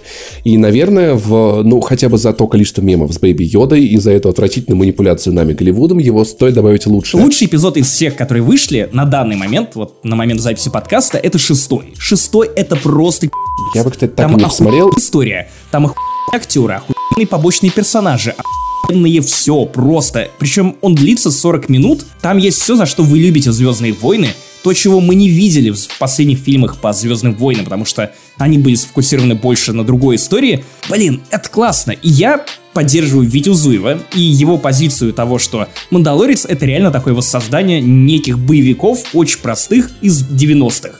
Когда есть пи***ый главный герой, который просто медленно идет к своей цели и выкашивает людей, как мразь. Мне нравится мысль о том, что Мандалорец это скорее ведьмак. Ну, то есть он как бы насается, выполняет какие-то контракты, которых ему еле хватает на то, чтобы оплатить э, лечение за пи***, который он получил, выполняя этот контракт, носится с пи***м, к которому прикипел, потому что своего нет, у него постоянно пытаются и транспорт, он все время всем недоволен. Знаешь, вот, наверное, четвертая и пятая серия мне даже больше напомнили Зену, которую мы знали, любили. Знаешь, вот эти старые сериалы, где герой приходит в город, такой, так, что у вас тут за хуйня? Разруливает и движется дальше. Да, кстати, ну давай немножко покритикуем, потому что у меня есть два момента, которые я хочу озвучить. Первое, Я себе... меня немножечко выбивает из колеи то, что в сериале как будто бы нет сюжета. То есть, с одной стороны, да, это маленькие герметичные истории, которые нам рассказывают, которые начинаются и заканчиваются в рамках там получасового или 40-минутного эпизода. Но в чем общая арка? В чем финальная цель Мандалорца? Да, вот не очень она понятна. Ну, то есть в этом как бы нет пейсинга. То есть когда в третьей серии он улетает с этой планеты, такой, ну куда вы блядь, полетите, я вообще не И понимаю. меня это беспокоит в том смысле, что если убрать, условно, там, третью или четвертую серии из э, общего нарратива, то как бы ничего и не изменится. И с одной стороны, ну, наверное, это задумка. С другой стороны, даже в эфирных сериалах, вот тоже сверхъестественное, первый сезон, они ищут батю.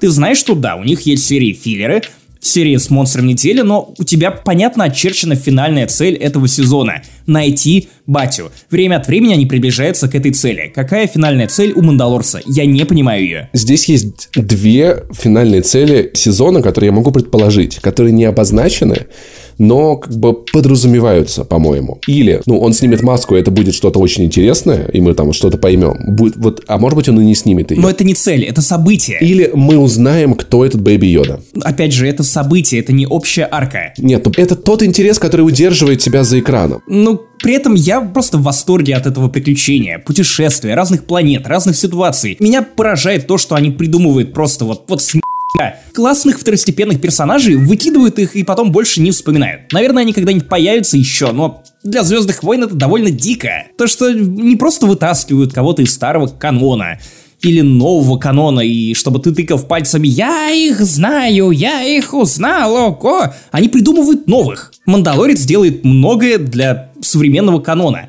А вот вторая вещь, которая была озвучена, по-моему, Чернявским или кем-то таким, о том, что Мандалорец немножечко напрягает тем, что, с одной стороны, это совершенно новый IP в рамках знакомого IP, ну, короче, спин со своим узнаваемым лицом. С другой стороны, у тебя главный герой — это некий рип-офф Мандалорца, которого ты уже знаешь. Окей, Боба Фетт не Мандалорец, но, допустим, они выглядят одинаково.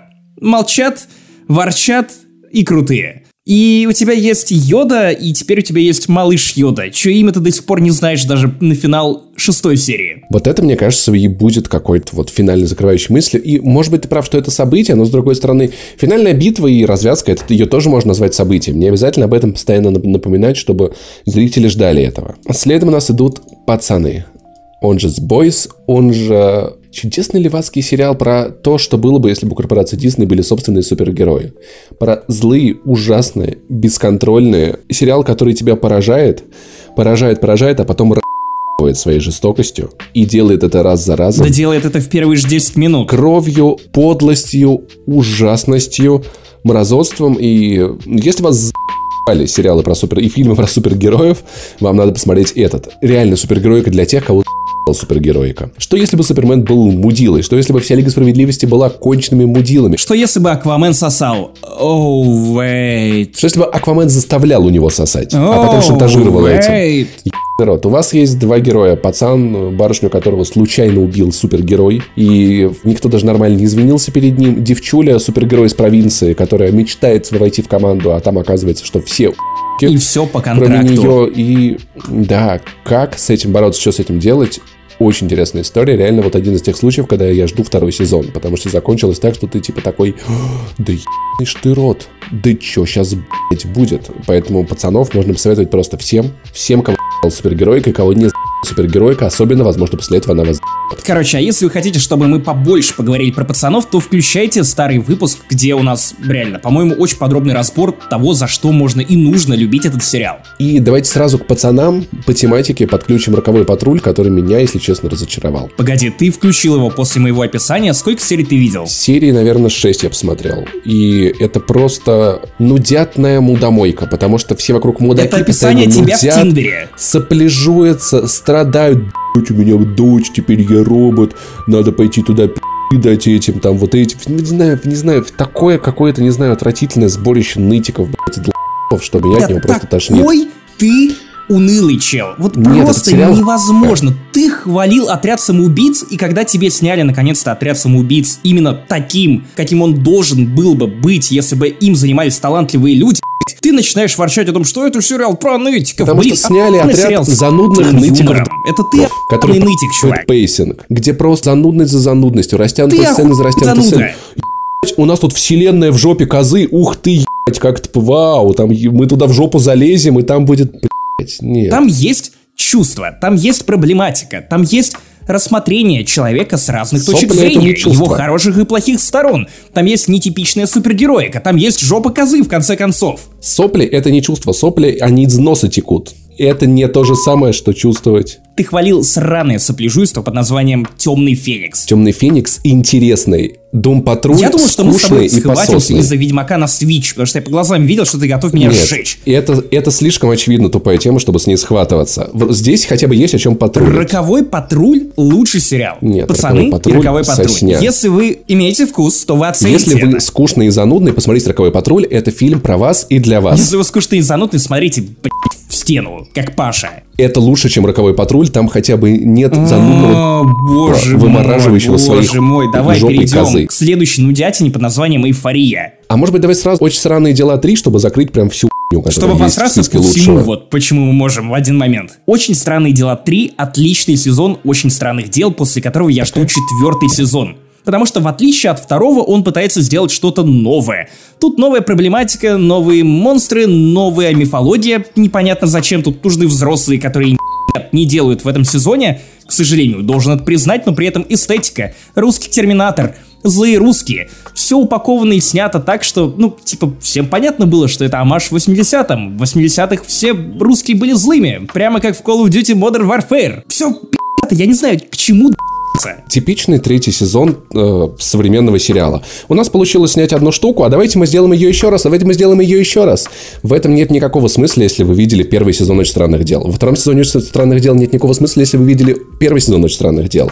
Классная история про ностальгию, Какой про респект нудный. всем старым. Нет, нудные люди, которые снимают еще один раз первый сезон и продают тебе его за то же самое. Это серьезно. Чувак, мы занимаемся тем же самым. Каждый подкаст такой же, как предыдущий, просто разные темы внутри. Чел, И хотя бы разные темы дела, внутри. очень у нас разные была темы внутри. хуйня, которая Они всех очень странные, из другого измерения. Во втором у нас еще больше в третьем еще больше, еще больше нет, это правда. Это вот если у вас Твою очень много свободного времени, вам не на что его тратить, просто посмотрите еще раз первый сезон очень странных дел. Серьезно, просто поощряйте хуйню из сезона в сезон. Я нового, я интересного. Просто. Отписывайтесь от нашего Патреона, потому что даже я уже не могу это слушать. Все отписались после Ведьмака на Nintendo Switch и выключили на этом же моменте. Сюда уже никто не Да, дослушал. блядь, уже расскажи нам про эйфорию. Я знаю, что это пиздатый сериал, я на эмоциях скажу, что он плохой. Я не смотрел. Эйфория охуенная. Про подростков, про то, что нормально, что ненормально. Вещества, секс, транссексуалы, лесбиянки, геи, не лесбиянки, не геи, э, переписки в смс-ках, интриги. Это Ты ничего не описал. Что именно тебя цепануло? все вот это. Переписки с пьяными подростками, которые накачались ЛСД или что? Что? В чем проблематика? В чем кайф? Почему это великий Проблематика сериал? главная героиня, которая все еще не окончила школу, но уже торчит на всей хуй, на которой только можно торчать.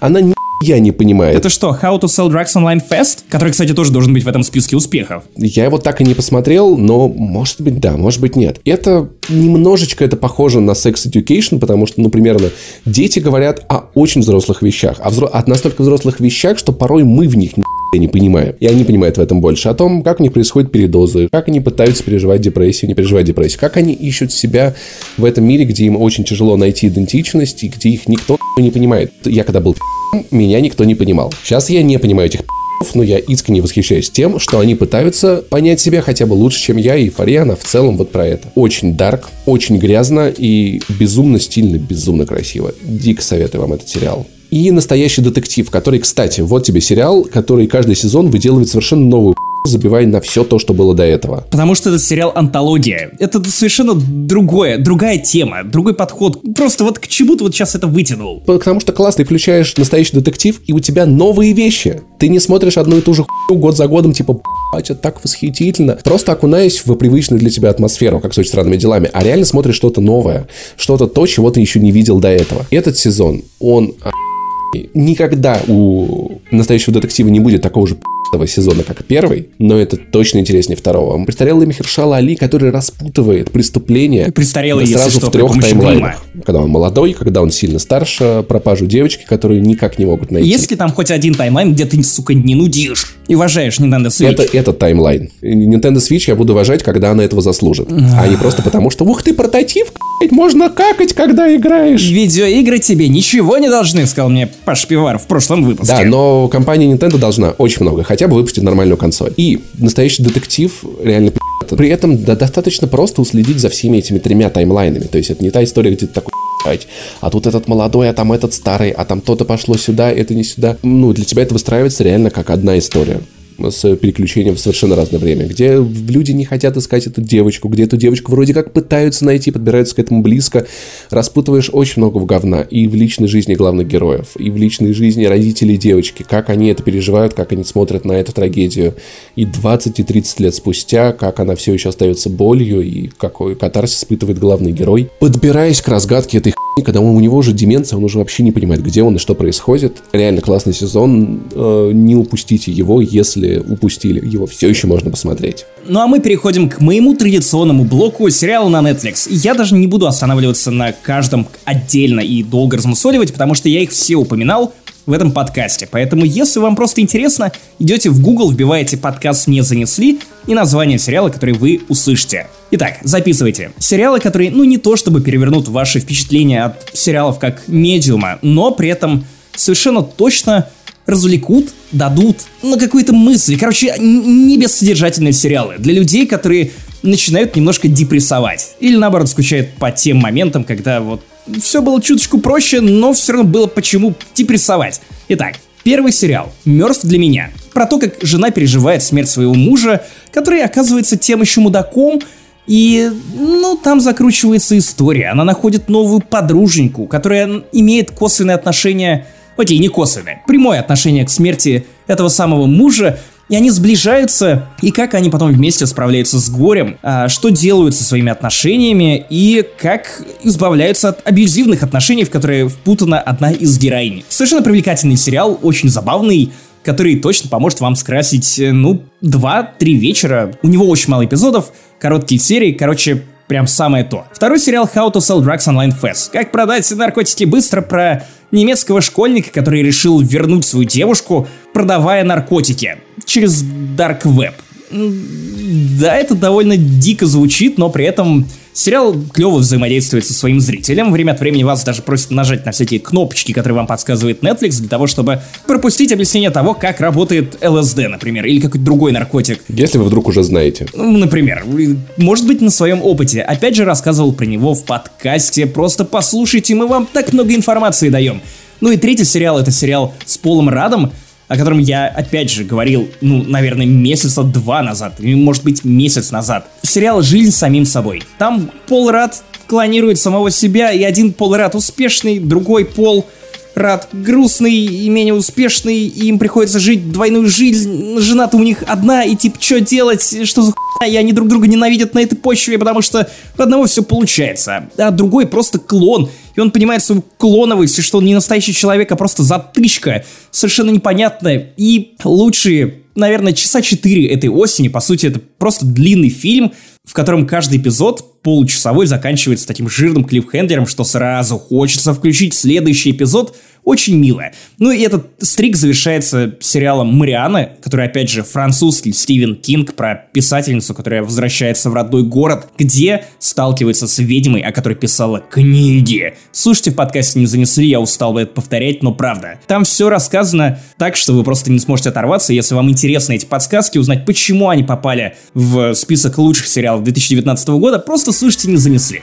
Что бы ни случилось, просто слушайте не занесли. Ага. И закончим мы лучшее в этом году, лучшим сериалом, наверное, в мире, судя по оценкам всех зрителей во всем мире на всех возможных площадках, и это Чернобыль. И я, наверное, могу под этим подписаться. Особенно для меня, как для фаната Сталкера, человека, посмотревшего кучу документалок про Чернобыль, особенно после метро Исход в этом году, получить вот такой сериал достоверный, внимательный, актуальный во все времена, потому что это та которую они показывают, про вот эти вот небольшие где все такие, а бы с ним. Not great, not terrible. Да, как это все приводит к таким пи***цам просто неописуемым. Я уверен, что вы все уже видели Чернобыль, поэтому я уверен, что вы все видели Чернобыль. Я еще не видел Чернобыля, но я планирую это посмотреть. Причем у меня даже есть схема. Если вы не знали, то, оказывается, на Западе процветает такой жанр подкастов, как комментарии к сериям. И я понял, что это довольно прикольная тема. Это как книжный да? клуб, только тебе не нужно никуда выходить, и это не так тупо, как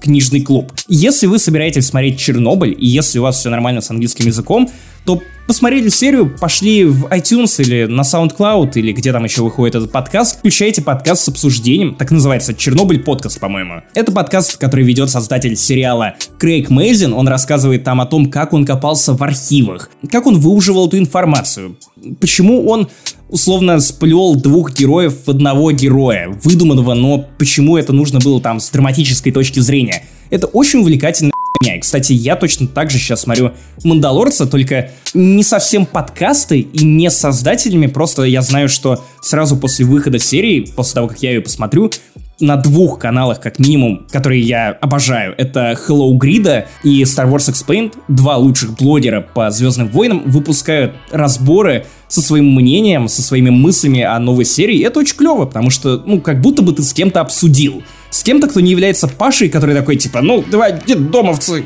шараться по пустыне. Ну, блядь, детдомовцы реально шарятся. Кстати, раз ты заговорил про подкаст, я вспомнил, что точно так же поступил Андрей Лошак своим э, документальным сериалом «Холивар. История Рунета», и я такой, блядь, а почему бы его не включить в список лучших сериалов? Правда же? Охуенно. Если вы вдруг еще не слышали, просмотров там не то чтобы очень много, на канале «Настоящее время док» в Ютубе легко находится. По истории Рунета э, известный, знаменитый журналист э, Андрей Лошак выпустил серию очень очень-очень красивых документалок про то, как строился Рунет. От самого его основания, от первых людей, которые только придумали, как еще вот связать компьютеры в Советском Союзе с компьютерами в США. Связью как это все развивалось, это очень печальная история, потому что сначала она очень воодушевляющая про людей, которые хотят всех объединить, про то, как они хотят, чтобы все общались, чтобы все было классно, и потом как это постепенно скатывается к тому интернету, который мы имеем сейчас. И не забудьте пойти на Медузу и найти интервью с Лышаком и почитать. Как раз мы брали его по поводу выхода его сериала. Но если что, в Кудже еще он очень интересно был. А вот подкаст э, про сериал мне не очень понравился. Там было, не знаю, как-то скомкано, что ли. Не очень четко и очень-очень-очень размазанные такие мысли вокруг, наверное, которые уже были даже и не обязательно. Но я в целом вспоминал и молодость свою. Столько знакомых имен, столько знакомых лиц, столько событий. Вспомнил Контр ТВ с Мэдисоном и Усачевым и да. все такое. И поэтому дико всем советую тоже сериал вышел в этом году. Обязательно надо посмотреть всем, кто сидит в Рунете. Не супергеройская единая, да. Ага, понял, Мартин. Рекомендую только комиксы. Итак, барабанная дробь.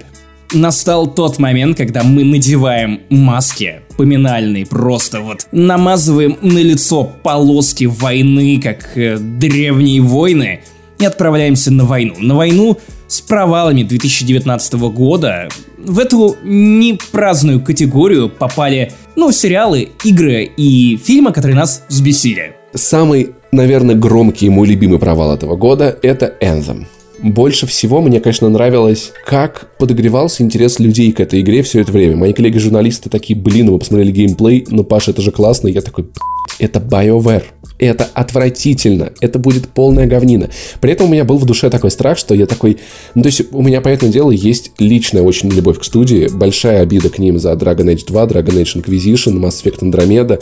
И я такой, я понимаю, что я все-таки немного предвзят. Немного. Если эта игра окажется классной или хотя бы неплохой, но мне будет неловко. И я такой, я был прав, я был прав. Это лютая полнейшая дрочь и полный провал. Нет, чувак, я должен сказать, что это не полный провал. В это, блядь, можно играть. Ну, и даже получать некое удовольствие, потому что я за Anthem провел, ну, наверное, часов 12-13, и это были не худшие часы моей жизни. В основном они были не худшими, потому что я бегал с какими-то знакомыми друзьями, просто знакомыми. И, блядь, механики у игры именно стрельба она реально хорошо реализована. Наверное, это лучшее, что есть в игре. Полеты все Когда ты смотришь на лор Anthem, ты видишь, что, окей, люди старались, там есть какие-то неочевидные вещи, которые можно было бы не описать. Это настолько сложный комок мыслей у меня про Anthem, потому что ты видишь потенциал, ты видишь, что было некое зерно, которое в итоге, типа, превратилось непонятно во что. Ком не говна пускай, но типа в этом нужно разбираться, копаться, отсеивать, что хорошо, что плохо. Вот просто скажи мне, как можно было надеяться выпустить сюжетную игру, сделать для нее в жутком раше, в жутких кранчах, но все-таки успеть к назначенной дате выхода, выпустить игру с неплохой боевкой. Э, я, я считаю, что это подвиг для вот тех людей, которые работали внутри, которых сожрала эта система. Я думаю, что мы должны им, ну, не ненавидеть их, мы должны им просто сочувствовать, потому что, в конце концов, да. есть Electronic Arts, и, ну, ты понимаешь, о чем я. И в конце концов, ты приходишь к игре, в которой ты летишь, у тебя какие-то сражения, которые, окей, они увлекательные, и тебе в этот момент скармливают тонны сюжета. И каким местом я должен это читать? В это вникать? Для кого вы это писали? Ты помнишь, откуда взялась концепция вот этих вот гимнов вот, и мироздания, из которых создавали Потому что мир? они сначала придумали название, название игры. Anthem. После этого они уже подгоняли. Ты понимаешь, что тут нет идеи, которая развивалась. Здесь есть форма, которую пытались наполнить чем-то, по образу и подобию. Если ты хочешь играть с друзьями, сходи с ними в Destiny 2. Сходи ты поиграй с друзьями в Overwatch. Ну, так много есть чем заняться, но точно не Энзомом. А, сервисные игры — это сложно. Их еще люди не умеют делать. И отдавать их криворуким мудакам из BioWare — это точно не лучшая идея. Тем более, когда за это берется Electronic Arts, тем более, когда они используют движок, который под это, блядь, не подходит, с ним никто не умеет работать, они выбирают его, потому что он самый дешевый. А когда у них есть сетка ивентов, которые рушатся, все шлется в итоге они перестают поддерживать игру, теперь они думают, как ее запускать, перезапускать. Это была обреченная идея. Те ролики, которые мы видели самыми первыми, были оху постановочными и не очень имели отношения к всему общему. Почитайте просто, если вам интересно, расследование Джейсона Шрайера про работу в BioWare Энзом была подбита. Да я, я реально сочувствую этим Окей. людям, потому что я пытаюсь представить себя на, на их месте. Прикинь, ты приходишь работать в BioWare, в итоге оказываешься в производственном аду, кранчишь, работаешь непонятно на кого, пытаешься сделать максимум из просто возможного, чтобы эта игра не оказалась куском говна. И в итоге ты, несмотря на то, что выложился на максимум, Паша Пивоваров в подкасте «Не занесли» называет тебя мудаком. Хотя я полагаю, что ты не оскорбляешь кого-то конкретно, ты в принципе оскорбляешь скорее даже ситуацию, чем студию, а не конкретных людей. Но это просто такой кластер фак принятых решений. Слушай, ну я думаю, что если люди не уволились в процессе создания Энзом, то типа к ним есть вопросы. Возможно, они не могли по договору. Это надо было делать. Может быть. BioWare все-таки похоронено, спасибо Electronic Arts, и типа это просто еще одна жирная точка в конце этой истории. Rage 2. Это тоже та еще про потому что стрелять-то в игре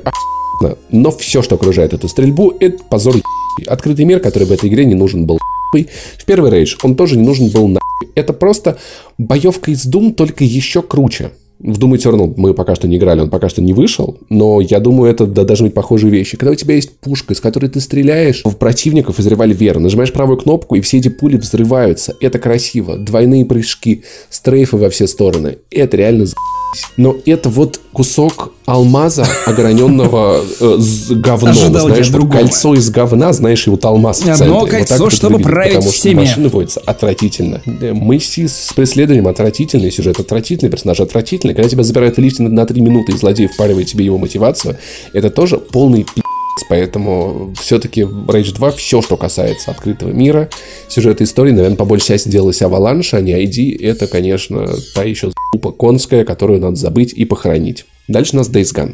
Блять, я же говорил о том, что я не вписывал ее, чтобы не обсуждать по второму кругу, ну... В провалы Days Gone вписывал я. Почему? Это как кукла Чаки, от которой ты избавляешься, но она возвращается снова и снова. Days Gone будет преследовать тебя. Давай я расскажу, за что я не люблю эту игру. Давай. Да потому что она никакая. И почему-то меня вот эта серость, усредненность в каждом аспекте игры, которая требует от меня 60 часов для того, чтобы мне стало весело, это какой-то просто пи***. Типа, это даже не уровень Мартина Скорсезе, который такой, типа, чуваки, вот три с половиной часа снял, давайте, смотрите, в один присест. Это просто уровень беспардонности. Days Gone я не могу даже найти, за что ее похвалить. Не могу даже найти, за что ее конкретно поругать, потому что, ну, типа, вроде как все сделано нормально, в этом можно играть, но она меня бесит одним своим существованием. И знаешь почему?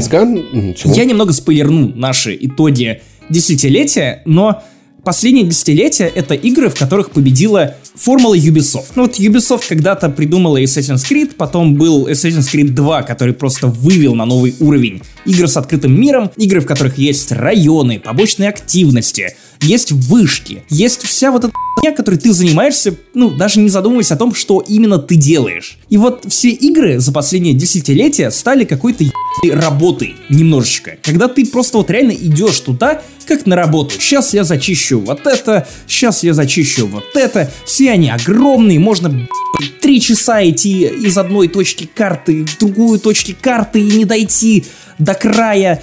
Ну и Days Gone это как вот апофеоз того, что я ненавижу. Она не настолько веселая в плане геймплей лупа, как игры Ubisoft, которые, в принципе, породили вообще весь этот тренд. Не за что в ней зацепиться. Ну, зомби, зомби меня тоже страшно Самый меня тренд 2010-х. Просто вот я это было сделано? Кому это нуж- было нужно? И, честно говоря, к концу 2019 года никто, кроме тебя, Days Gone из моих знакомых не вспоминает. Да, и я надеюсь, что PlayStation очень-очень сильно запомнит Days Gone. И хотя игра продалась на самом деле хорошо. Потому что Лучше, зомби, чувак. Все любят зомби. Почему-то.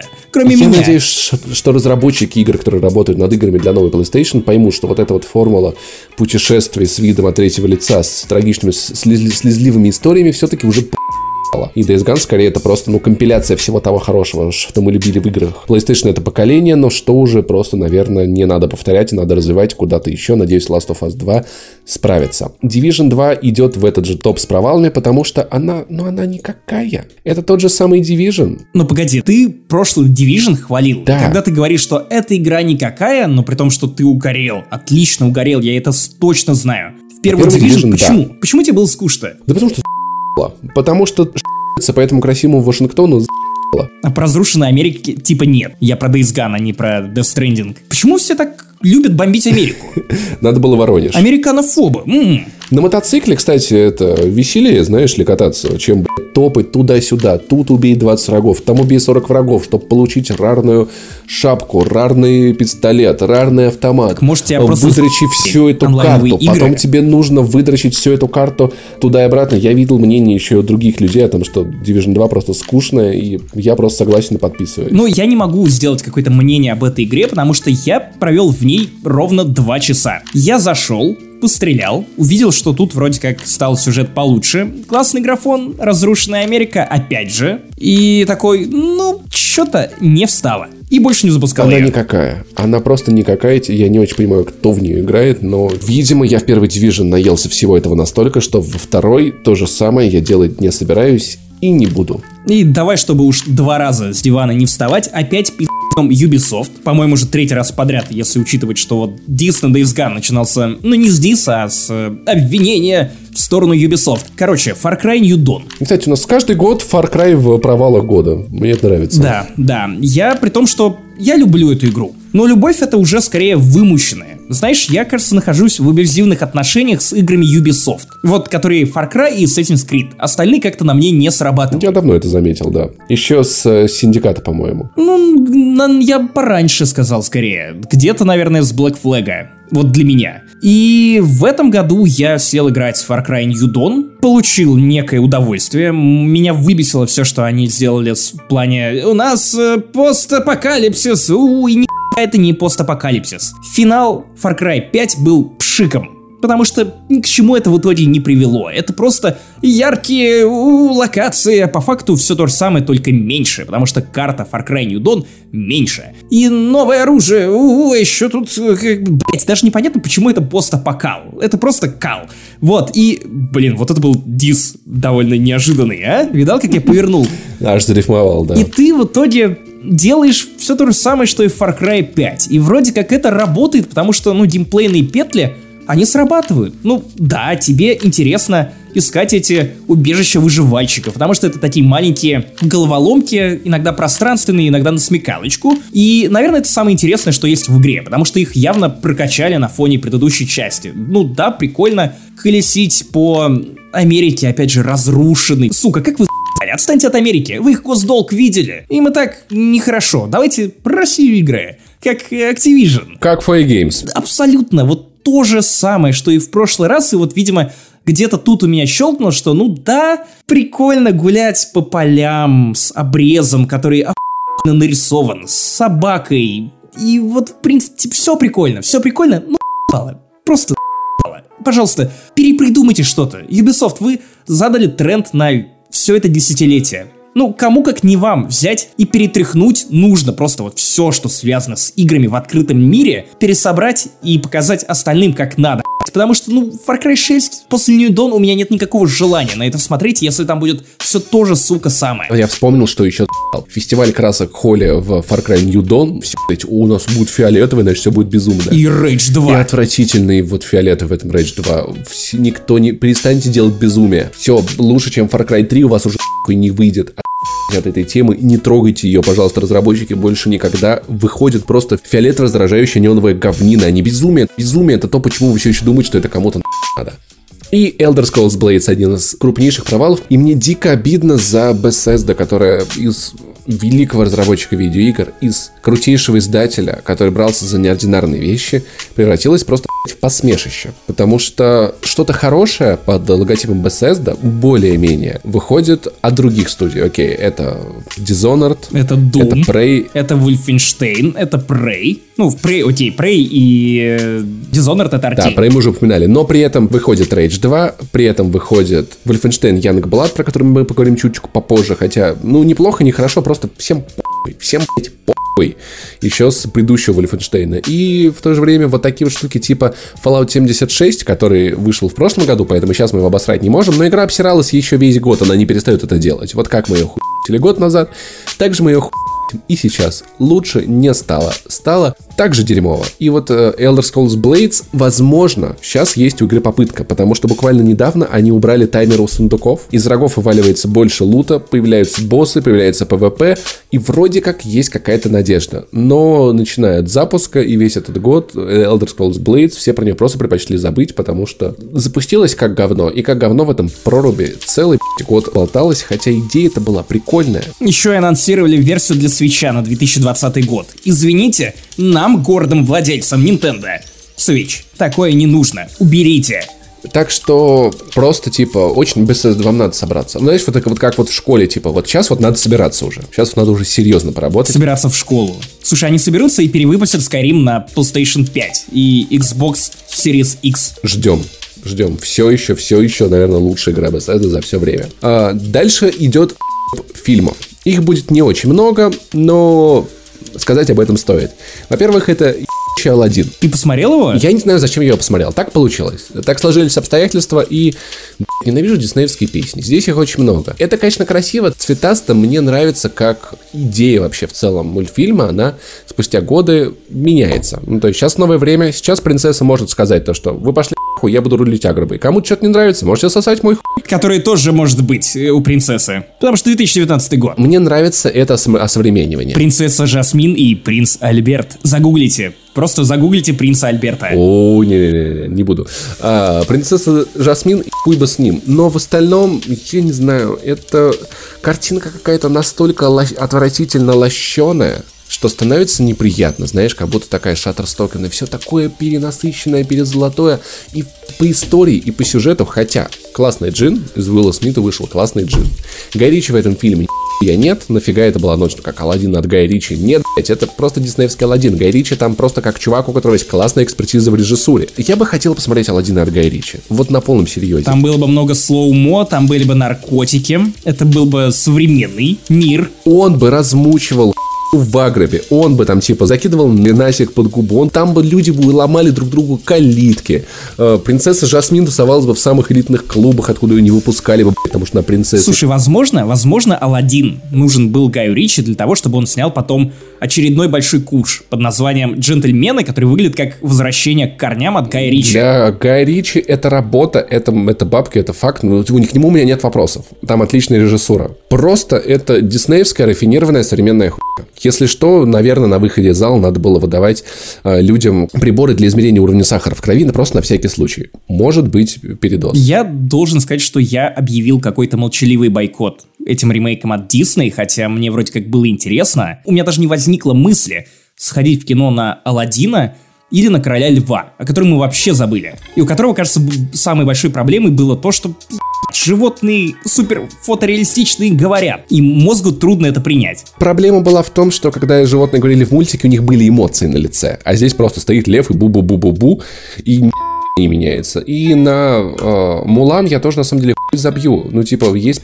старый мультик, он все еще я понимаю, что корпорации надо обновлять права на франшизы, надо зарабатывать деньги, но это как бы не мои проблемы, так что да, наверное, после Алладина я больше не сунусь в эту Дисней современную хуйню. Нет, Терминатор тоже идет и в целом ничего не меняется. Последние годы, типа, у нас, мне кажется... Можно менять разные выпуски не занесли просто и переставлять номерные части. Терминатор 5 идет хуй, Терминатор 6 тоже идет. Все еще идет Просто фильм в моем любимом жанре я вы это сняли. Я настолько нарейджил, как будто я Бетезда. В одном из предыдущих подкастов на этот фильм, что мне даже немножко стыдно, а потом я пересмотрел трейлеры, пересмотрел некоторые разборы и подумал, что, наверное, я даже где-то не дожал. Потому что этот фильм, ну, блядь, заслуживает больше утопания в говне. Просто вот зачем они это сняли? Блин, я представляю, как Арнольд Шварценеггер вот так вот этот палец показывает, окей, и в говне утопает.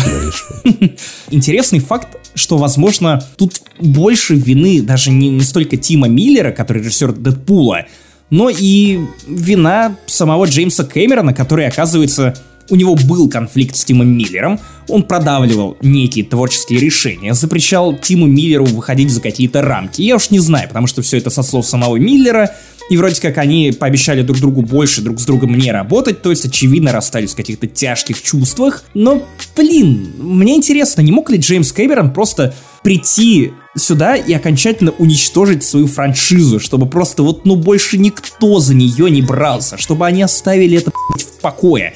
И дед дальше поехал снимать свои миллион частей аватаров. При этом, когда Ридли Скотт возвращается к вселенной чужих, он такой, ну окей, я не буду пытаться снять вот хуй на корабле, как это было, потому что она В смысле была. не пытается? Он расширяет ее.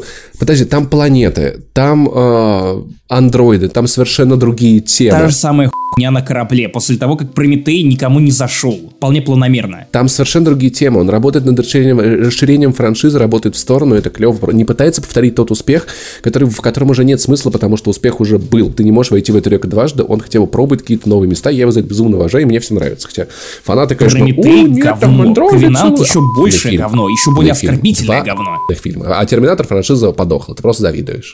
Нет, я радуюсь, потому что наконец-то это значит, что спустя какое-то время снимут сериал, который, возможно, будет достойным. Как оно два попало в этот список, я не очень понимаю, если честно. Можешь объяснить? Потому что я не люблю этот фильм. И если ты помнишь, мы опять же говорили в подкасте, я обоссал его достаточно сильно, даже когда мы обсуждали его тут. Мне казалось, ты очень мягко по нему прошелся, если честно. Возможно, я не дожал. Ну, сейчас я, после особенно Доктора Сна, я понимаю, что, ну, оно два, ну, это вообще, это история, которая не должна была быть растянутой на два фильма. Второй фильм настолько пустой, бессодержательный, что просто, блядь, зачем это было? Зачем это было, если все самое ламповое, классное содержательное было сказано в первой части, а вторая это анкаты. Ну, знаешь, extended версия первой части. Прямо как третий сезон «Очень странных дел». Какие-то да. параллельные сюжетные линии, которые даже не нужны этому фильму, потому что они развиваются в таймлайне, где они были и типа, если вы не показали это в первом фильме, то и это никак не повлияло на сюжет, то зачем это показывать во второй? Просто чтобы у вас были дети. В общем, бессмысленное продолжение, как у половины современных сериалов. Бессмысленное, очень, очень все странно. Лучшая часть этого фильма, момент, когда старые друзья спустя много-много лет собираются в этом ресторане, начинают друг с другом перешучиваться, общаться. Вот на это было приятно смотреть. Все остальное, ну это просто какие-то деревянные чушки ходят по городу, поодиночке и сталкиваются с чем-то зловещим. У-у-у, блять, это схематичнее некуда. При этом я не стал смотреть этот фильм, когда еще люди просто говорили, что он как бы такой же, как первая часть, и в целом там нет ничего нового интересного. Я уже на этом моменте отвалился. Он не такой же. Первая часть очень монолитная в этом смысле. Она целеустремленные, а тут как будто бы просто заполняют время, два с половиной часа, по-моему, оно длится, или почти три часа, и непонятно нахера, нахера так долго. Если вам нечего сказать, ну просто порежьте этот фильм. И заканчивается этот топ провалов Игрой престолов, потому что уж где провал, так это там. Просто послушайте, как мы рейджили на Игру престолов очень много в этом подкасте, но в целом это разочаровывающий финал он э, банальный там, где не хотелось бы, чтобы он был банальным, он слит там, где не хотелось бы, чтобы он пережат, там, где хотелось бы, чтобы он был не дожат. К восьмому сезону «Игра престолов» стала сериалом, с которыми, ну, она боролась в самом начале. Помнишь вот как раз то, о чем ты говорил, что... Да, о том, что он работал не по правилам блокбастера, выпиливал тех да, персонажей, которых а теперь, вы любите, срал на ваше мнение. Когда «Игра престолов» сама стала блокбастером, она не придумала ничего интересного и свежего, и так как нет каких-то источников, которые мог бы предоставить им Джордж Мартин, они не придумали ничего, что не было бы типичным блокбастером. И я дико недоволен тем, кто в итоге стал королем. Хотя все это подавалось так, как будто никогда это и не могло быть иначе. Да come on! Но это выглядело как самое мягкое, наверное, решение. Вроде нормальное. Зачем я еще проделал этот путь? Да хуй его знает, я так и не понял. Это не то, за что я любил «Игру престолов». Оборванные сюжетные линии, которые, возможно, приведут к каким-то спин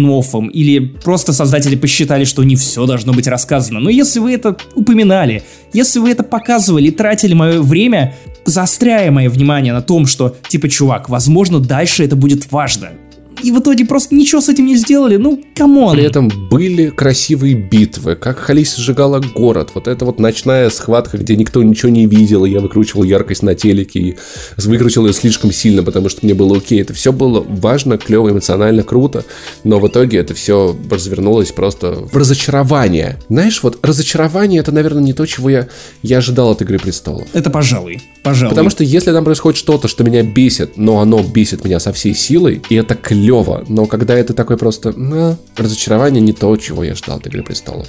Очень но я рад тому, что Игра Престолов закончилась. Мне немного грустно от того, что завершился сериал, который последний, наверное, из таких больших сериалов, который реально всех объединял, усаживал у экрана, и все потом это обсуждали, хотя «Мандалорец» на самом деле довольно близко к этому статусу подобрался. «Чернобыль» и «Мандалорец», вот мне кажется, смотрели все. Да, это факт. Даже несмотря на, на, то, на то, что во всем мире «Мандалорец» не запущен. Меня радует то, что я обратил внимание на книги, и книги оказались для меня прям супер интересными, я с большим удовольствием все это читаю, наблюдаю различия между книгами и сериалом, и, господи, пожалуйста, Джордж Мартин, не умри в ближайшие лет 20-30, напиши еще кучу классных книг, у тебя отлично выходит. Просто уже заверши это дерьмо. Ну, типа, чувак, ну, дедлайны, ну, часики-то тикают, и в твоем случае это прям реально опасно для жизни. Джордж Мартин убил дедлайн. О, мой бог, мы могли не заметить этой шутки. Но Джордж Мартин ее убил.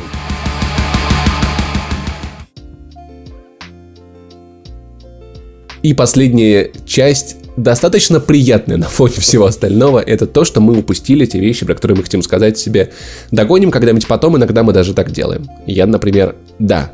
А, первый список идет Вольфенштейн Янгблад. Вроде как и хочется, вроде как и зачем. Я не собираюсь в это играть, потому что я не допрошел даже второго Вольфенштейна, и понял, что я наелся этим геймплеем, мне не хочется никакого продолжения, по, по крайней мере в текущем виде, и мне не очень интересно смотреть на двух дочек Блашковича. Хотя звучит прям супер привлекательно, но меня не привлекает то, что типа, блять, это же еще 10 часов Вольфенштейна, да ну Но, его. слушай, это хороший шутер, кооперативный шутер, которых сейчас выходит крайне мало, и каждый из них я думаю, стоит ценить и попробовать, по крайней мере, стоит дать ему шанс.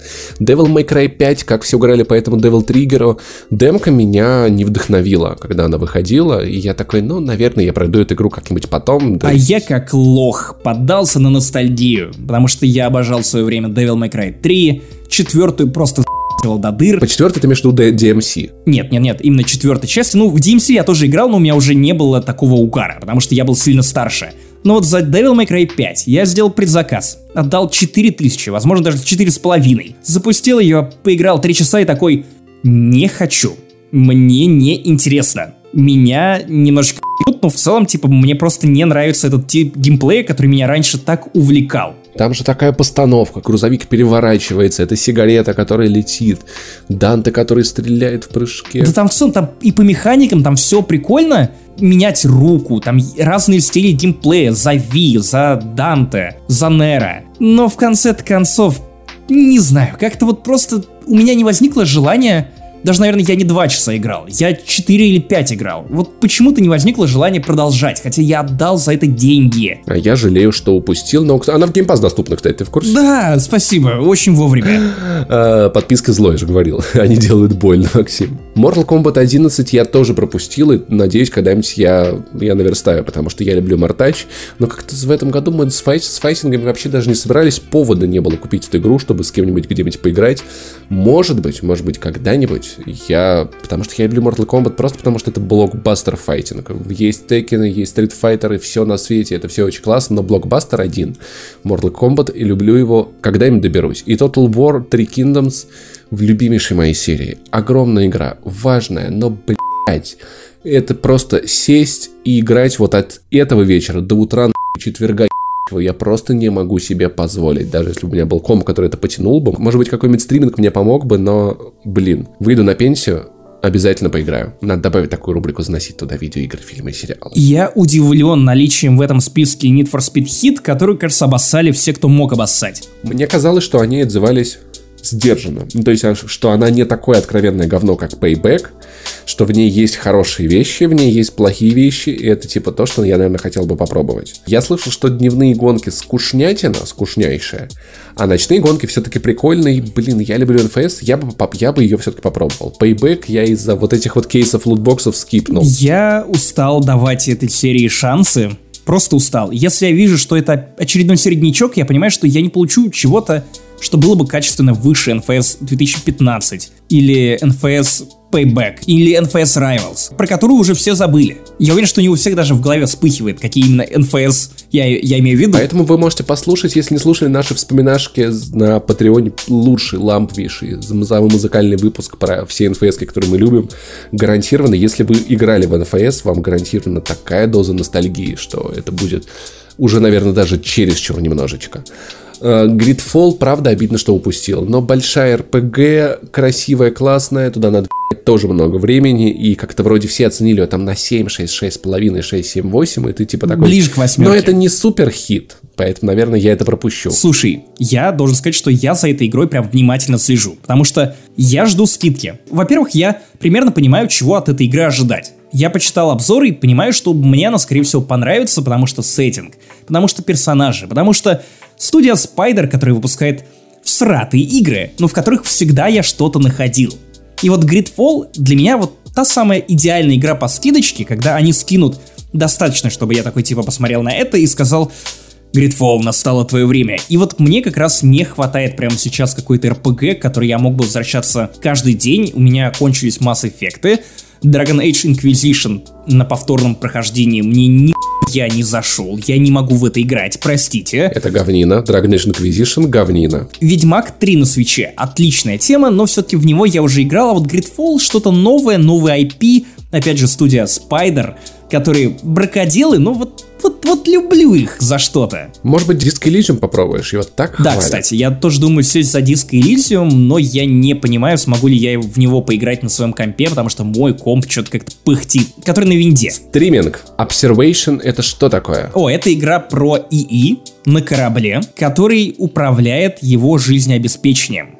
И ты исследуешь эту заброшенную станцию и выясняешь, что там произошло. Я не стал в этот же список добавлять игру под названием Moons of Madness — это хоррор на Луне, который вдохновлялся Лавкрафтом, потому что я знаю, что у тебя будет та же самая реакция. Как же заебали игры по... Как же заебали игры по Лавкрафту? Ну, есть такое Ну, в принципе, немножечко. да... Но тут что-то интересное и свежее. Паразитов все хвалили не меньше, чем Джокера, и я когда-нибудь доберусь до этого кино, но, насколько я понял, это кино достаточно разъебывающее. И я, наверное, к этому не совсем готов он все еще есть в списке, я не знаю почему. Это вот одна из тех вещей, которые я знаю, что это круто, но почему-то я за это не берусь. Может быть, потому что я боюсь, что я выйду из этого фильма не таким же, каким я в него заходил, и мне эта идея не очень нравится. Про то, что надо определиться, про классовую борьбу. Или ты боишься, что фильм «Паразит» тебя В самое поразит. сердечко. И, и, и у меня заведутся паразиты, да, поэтому я до него когда-нибудь доберусь, может быть, в эти новогодние праздники. Историю игрушек 4 я не посмотрел по той же самой причине и жалею. Мне казалось до ее выхода, что это будет очередная вот эта вот история Дисней, где они такие, ну, Ну, с была франшиза, спорили. да. Похоже, что все-таки это правда произведение, которому есть что сказать, которое знает, что делать, которое финалит эту историю, но вроде как тоже настолько экзистенциально поражающий, что я типа, no-no-no-no, я пока не в этом деле, спасибо, не надо. Вот он появился у нас, ирландец, ты все-таки посмотришь его, да? Ну, я планирую это сделать, потому что, ну, Пожалуйста, нужно, на смартфоне нужно. в Как можно поездке. взять и проигнорировать главный, окей, один из главных фильмов 2019 У года? тебя будет много с перелетов. историей. На телефоне, в AirPods, пока рядом кто-нибудь ребенок. Да, погоди, пожалуйста. почему? Я достану, реанимирую свой iPhone 6s, который разряжается за 30 минут. Ну, как раз по сериям будешь смотреть. Достану свои старые, еще с джеком, наушники и буду смотреть вот так. Там, чтобы еще один не работал. Да, я просто сразу реально предупреждаю, что без шуток очень постараюсь сосредоточиться. Фильм вроде красивый, наверное, классный, но, И брачная история тоже вещь, про которую я сказал, типа, но-но-но-но-но-но, я что-то как-то к этому не готов. Это как-то, это классно, это похоже фильм, его все очень хвалят, но я просто не готов сейчас взваливать на себя переживания за отношения Адама Драйвера и Йоханссон. Такое может быть. Потому что ты будешь загоняться, наверняка. Короче, «Брачная история», если вы каким-то образом еще не слышали о ней, это фильм Ноа Баумбаха, да, это не выдуманное имя и фамилия, и даже не название дерева. Это замечательное кино, которое я еще не смотрел, но все абсолютно люди, которым я доверяю в плане вкусов и взглядов на кино, хвалят и советуют немедленно наверстать это упущение. «Брачная история» Это фильм-драма об отношениях, в котором сыграли Скарлетт Йоханссон и Адам Драйвер, которым, кажется, впервые за долгое... Окей, не впервые. Адаму Драйверу уж точно не впервые, наконец-то есть что играть. И они орут друг на друга. Это самая сцена, которая разлетелась на дифте, которая сейчас захватили Твиттер. На мемы, кстати, тоже разлетелась где Атом Драйвер кулаком пробивает стену, потому что орет на свою жену и сокрушается из-за упущенных возможностей, которые стали, ну, невозможны благодаря этому браку, в который он вовлек себя. И, короче, я полагаю, что это действительно раз история. Возможно, она заставит вас пересмотреть свои взгляды на отношения,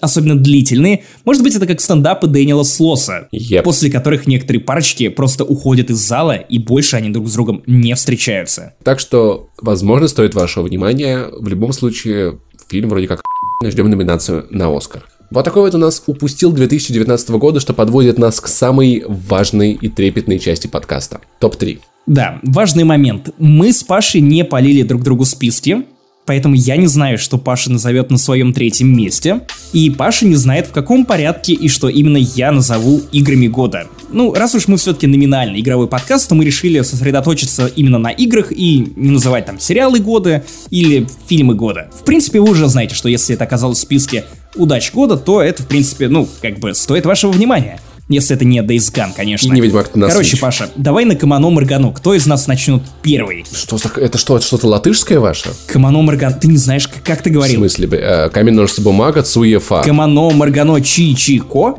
Возможно, у вас это произносится как Цуефа. Да, но у нас был камень, ножницы, бумага. Камано, гамарно, гамарно, гамарно это что, блядь? Камано Маргано Чи Чи Ко. Камень, ножницы, бумага, Цуефа. Да. Есть другие варианты, более экзотичные, но сейчас я их по памяти не вспомню. Окей, давай камень, ножницы, бумага. Потому что я, я могу и так, и так. Я как бисексуал. Давай. Давай.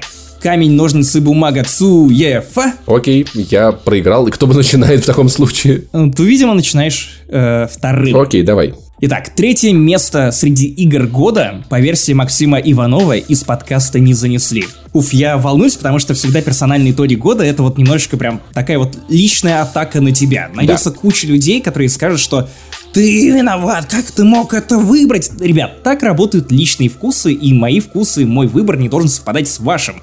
Просто помните и уважайте то, что я сейчас скажу. В начале 2019 года, а если честно, еще и даже в 2018 году было понятно, что главной игрой года может стать только одна вещь. И имя ей Хидео Кад... Окей, Хидео Кадзима не вещь.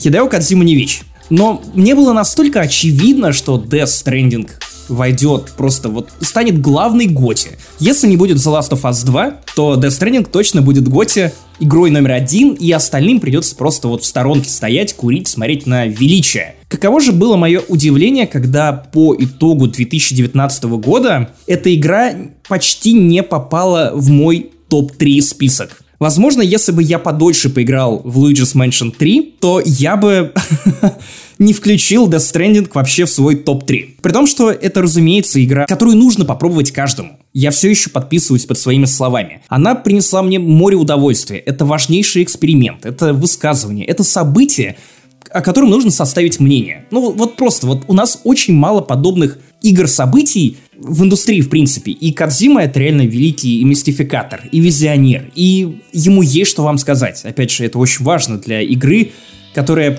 предлагает вам заняться чем-то, чего нет у других игр. Это настолько странно и в этом смысле великолепно. Но личные вкусы и неожиданный поворот событий заставил поставить меня Death Stranding только на третье место в этом топе год, который, мне кажется, в плане игр достаточно слабый. Ну, то есть, я смотрю на начало года, там Metro Exodus, там Far Cry New Dawn, там Days Gone, там Rage 2, и все эти игры — это просто крепкие середнячки. Ну, типа, ты можешь их ненавидеть по каким-то личным причинам, как вот я Days Gone, но в целом это просто вот что-то вот, что не представляет угрозы. И потом наступает осень, и Death Stranding лично для меня смещают игры, которые даже не казались мне конкурентами для Death Stranding. Я не знаю почему, мне немного стыдно, честно говоря, даже за этот выбор, за то, что я так низко поставил одну из главных игр года, тем не менее, я ничего не могу поделать с собой. Ну, типа, блин, такой вот год, такой вот я и такой вот мой выбор. Ну давай, я по глазам вижу, что ты сейчас меня хочешь осудить. Да не, ну, слушай, я понимаю, что Death Stranding это слишком очевидный выбор для игры года. Это, знаешь, как бы изи фаворит такой, про который все таки ну да, если кто-то выбирает игру года Death Stranding, все такие, ну, ну да, типа, окей, чел даже, даже не запарился постараться, и как кажется, как будто это какое-то общественное мнение, может быть, даже навязанное, типа, как будто все заранее э, превозносили Death Stranding. Кто иронично, кто не, не иронично называл Хидео Кадзима гением, понять уже невозможно, поэтому Death Stranding это слишком очевидный выбор для итогов года. Возможно, отчасти поэтому за Game Awards все-таки вы если такие, блядь, Кадима кто-то другой проголосует, проголосуй-ка я за Секиры. И хуяк, Souls Дрочь становится игрой года. А я поставлю на третье место. Долго я смотрел на список лучшего, что у нас есть. Долго пытался понять и, блядь, наверное, может быть, просто я в этом году мало играл. Погоди, но только не Days Gone, чувак. А, может быть, я в этом году видел не так много игр, но к Days Gone у меня, конечно, есть вопросы. Да еб твою мать, У ну меня есть большое количество вопросов. Э, Я вижу в этой игре большое количество проблем. И есть игра, которой у меня нету ни одного вопроса, Так, но, второй- с другой стороны, это тоже в какой-то степени зашквар, с которым я собираюсь бороться. Люди не уважают мобильные игры. Люди говорят, «Блядь, мобильные игры это не игры, а потом возмущаются, что министр говорит, ну комикс это для дебилов. Перестаньте, блядь, все это раскладывать по каким-то ебучим категориям. Игра может быть охуенной где угодно. Хоть на смартфоне, хоть на микроволновке, хоть в VR, хоть в реальной жизни. Хоть на Nintendo Switch, да, Паша? Да, там иногда даже выходят прикольные игры. Вот бы еще Nintendo выпускала такие. Короче, Гринстон третье место. Просто потому что провел в этой игре я времени. Просто потому что к ней у меня нету ни одного вопроса. Мне с ней было она увлекала, она бросала вызовы постоянно, она заставляла мою голову ломаться, меня учиться, развиваться и играть за Apple Arcade. Мобильная, я считаю, что достойно быть на третьем месте моих итогов года. Я все сказал. Ну, а те, кто сейчас вот такие приподнялись в кресле, типа «Пивоваров поставил мобильную игру на третье место», я напоминаю, что в один из немногих раз, когда мы все же выбирали игру года от подкаста, то игрой года по версии подкаста не занесли, стала «Это ты». Игра, кстати, Охуенная игра, кстати. считаю. Блин, может, и в этом году сделаем? Было бы Кстати, у меня есть претендент под одну игру года, да, обсудим чуточку позже. Окей. Теперь, видимо, опять моя очередь. Да, Второе, второе место. место. Как думаешь, что именно я поставлю на второе место? Но я здесь разрываюсь между Control, хотя Control, наверное, на первом, и Jedi Fallen Order. Jedi Fallen Order. Да, чувак. Опять же, я говорил о том, что вторглись совершенно личные факторы, и вы прекрасно знаете, что я ебанутый по Звездным войнам. Тебе Возможно, что, нравятся Звездные войны? ну как бы нем- немножечко, ну как бы, ну так... Ты ни раз об этом не говорил. Немного Подожди, уважаю. почему это не Немного обсуждали? уважаю. Знаешь, у меня с конца сочится уважение к Звездным войнам. Короче, вы прекрасно все это знали. И я думаю, что никто не сомневался, что я включу Jedi Fallen Order, игру, которая у меня на самом деле дохера вопросов. Ко всем играм в этом списке много вопросов, но мне не мешает их любить всем сердцем.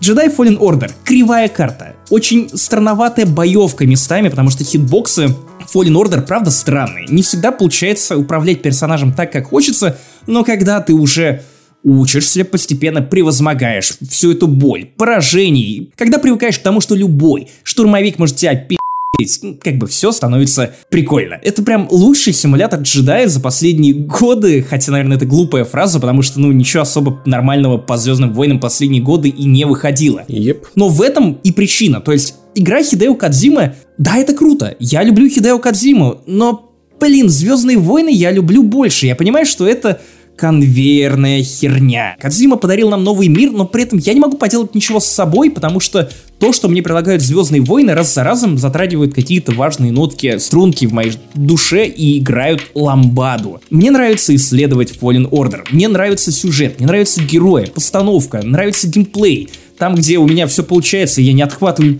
и не бешусь, и не улетаю на жопной тяге до Луны из-за того, что я не могу понять, куда идти прямо сейчас. Но Fallen Order это реально великая игра по Звездным войнам. Кои-то веке. Когда-нибудь я в нее поиграю. Как можно не отдать ей высокое место в списке игр года, я просто не знаю. Короче, я удивлен, я рад, что я потратил на нее больше 20 часов на самом деле. И я бы хотел каких-то сюжетных DLC. И тут вот как раз тот самый рыночек сыграл со мной злую шутку, потому что ребята решили пойти против рынка, Респон сказали, что никаких сюжетных DLC не будет, никаких лутбоксов, а я такой, бля, ну я бы еще планет поисследовал. Или какие-то мелкие миссии, или какие-то мелкие, не знаю, проблемы поразрешал у каких-нибудь раз на отдаленных планетах, которым срочно нужен джедай. Не знаю, мне ее не хватило. Второе место, по мнению Павла Пивоварова. Это игра, про которую я очень много говорил, которую я и ругал, и хвалил, которая, может быть, местами затянута. Да только не Days Gone, чувак. Может быть, через чур ее ругали, но ее есть за что любить. Это совершенно точно факт. И это Metro Exodus. Господи, у меня даже от жопы отлегло на мгновение. игруля. Сейчас ты первое место узнаешь, что я Короче, Metro Exodus. Блять, пожалуйста, только не Gone. Кстати, интересный вопрос. Поступлюсь ли я своими принципами ради собственной вредности или нет? Я думаю, что ты даже не будешь об этом думать. Вот поэтому я все-таки люблю метро. И, наверное, если бы в этом году было бы побольше прикольных игр, наверное, она бы сюда не попала. Это не то чтобы самая блядь, такая игра, но год такой. Год такой, и приятно вспоминать эти бункеры, приятно вспоминать вот эту вот эту вот РЕН-ТВшную мистику про бункер правительственный, построенный там, там мы на поезде туда ехали, там научная лаборатория. Игра, после которой ты реально ебался по теориям заговора, по двойникам Путина. Собака не узнает, в Финляндии не существует, в Финляндии это заговор. Их больше, чем двойники, их очень много, и по- по-немецки он не говорит. Чел, это правда, нет, с Путиным это правда, это уже даже не разгон. Вот правда вопрос, жив ли настоящий Путин, вот это вопрос. Вот из-за того, что эта игра сломала тебе мозг в начале этого года, я поставлю в антитоп ее, потому что эта игра, Metro Exodus, сломала мне соведущего. Какого хуя, Дмитрий Глуховский, посмотри, в кого он превратился, да это же Алекс Джонс, российский. Fame Games, они скорее повторяют просто успех предыдущих игр. Они... Нет, открытый мир это классно, но, блять, вам надо было больше работать над всем, блядь, что есть в этой игре. Но он не совсем Да, ну окей, большие хабы локации. Вам надо определенно больше работать над играми в следующий раз. Вам надо что-то делать с стрельбой. С сюжетом. Совершенно с сюжетом, с персонажами тоже. Русская озвучка вам надо просто перестать делать. Но это было клево. Это было клево, и это второе место. Итак, барабанная дробь. Первое место. Игра года по версии подкаста не занесли. Одной второй его половины. Это важно. Контрол. Я понимаю, что у тебя сейчас тысяча вопросов к тому, почему именно контрол, но я поясню контекст. В контрол я влюбился два раза. Первый раз, когда я проходил эту игру примерно на две трети, наверное, или может быть больше половины я прошел, но наиграл я в нее довольно много для подкаста. Я рассказывал о ней в подкасте, и уже тогда я понял, что для меня это прям открытие года. Но настоящая любовь случилась у меня спустя два месяца после того, как я уже спустя Death Stranding, спустя Luigi's Mansion 3, спустя Jedi Fallen Order я вернулся к ней и влюбился еще сильнее. И мне трудно описать свои чувства, потому что для меня это идеальная игра. Я обожаю мистику, я обожаю теории заговора, но не про Путина и двойников, а в духе SCP Foundation. Мне нравится думать о том, что в этом мире есть вещи, которые мы до конца не понимаем и не можем объяснить наукой. Меня всегда это увлекает. Это я не к тому, что призраки существуют и вот это все, а к тому, что мне нравится в это верить. Мне нравится обманываться какой-то вселенной миром другой игры, и нравится просто думать о том, что все не так просто, после смерти что-то есть, есть какие-то параллельные реальности. Вот. И контрол, она погружает тебя в мир, который на самом деле довольно странный. Это самый странный мир, который я только видел, но я с такой жадностью впитывал всю информацию о нем. То есть, как это выглядело с моей стороны. С первого раза я просто читал подряд все заметки. Потому что старейший дом — это натурально отдел тайн, в который собрали людей, которые наполняли офисы ФБР. Это просто охуенный концепт. И потом ты понимаешь, что люди вдохновлялись SCP Foundation. Они очень много придумывали. При, при этом это, кстати, не совсем уж антинаучная игра. То есть очень многие теории, которые тут высказываются, ну, они имеют какой-то смысл. По крайней мере, они звучат убедительно и не заставляют тебя рвать волосы на голове. И это, блядь, так увлекательно. Я просто не могу вспомнить, когда в последний раз я с таким увлечением вычищал все в этой игре. От побочных квестов до записок. Я, если я видел, что где-то блестит какая-то аудиозапись или какая-то, какой-то документ, который валяется на полу, я бежал к нему через всю карту. Мне не было лень. И я читал, я реально читал. Это занятный случай. Раньше в этом подкасте мы обсуждали Anthem, которая собиралась вокруг названия, ее лор. про эти гимны. Control собиралась вокруг сеттинга. Сеттинг диктовал вообще все. И этот сеттинг помогает тебе собрать игру на 30 часов, в которые ты реально можешь угореть, и это работает, несмотря на то, что у тебя дохера вопросов к механике. Например, блин, какого хрена тут все так всрато в плане карт? Почему тут у тебя по факту есть только одно оружие, ну да, у тебя есть несколько разных модов, ты можешь его персонифицировать, по факту это разные пушки, одна и та же пушка может служить и дробовиком, и пулеметом, но типа все это скучновато. Почему враги не слишком сообразительны? То есть, ну, они сообразительны с одной стороны, а с другой стороны они, ну, все какие-то одинаковые по факту. Почему все способности, ну, они используются в бою, и боевка, кстати, великолепная. Я влюбился в нее со второго раза еще больше, но при этом, когда эти способности внедряют в какие-то геймплейные ситуации, это всегда максимально скучные пазлы, типа, вот нам нужно подать питание, поэтому вытащи блок электрический, вставь его при помощи телекинеза, ну это скучнятина. Но ты не обращаешь на это внимания, потому что тебя окружает полное безумие, особенно с визуальной точки зрения. Лабиринт пепельницы — самая безумная, ебаная, креативная, творческая хуйня, которую я видел в видеоиграх как минимум в этом году побочный квест с холодильником, на который смотрит охранник, который не может уйти и перестать смотреть на этот холодильник. Просто потому что в таком случае этот предмет измененный начнет беситься и произойдет какая-то лютая хуйня, ты в итоге, разумеется, не можешь спасти этого охранника, забегаешь к нему в комнату, чтобы его подменить, и в итоге, блядь, тебя засасывает внутрь этого холодильника, где живет огромный какой-то хтонический монстр.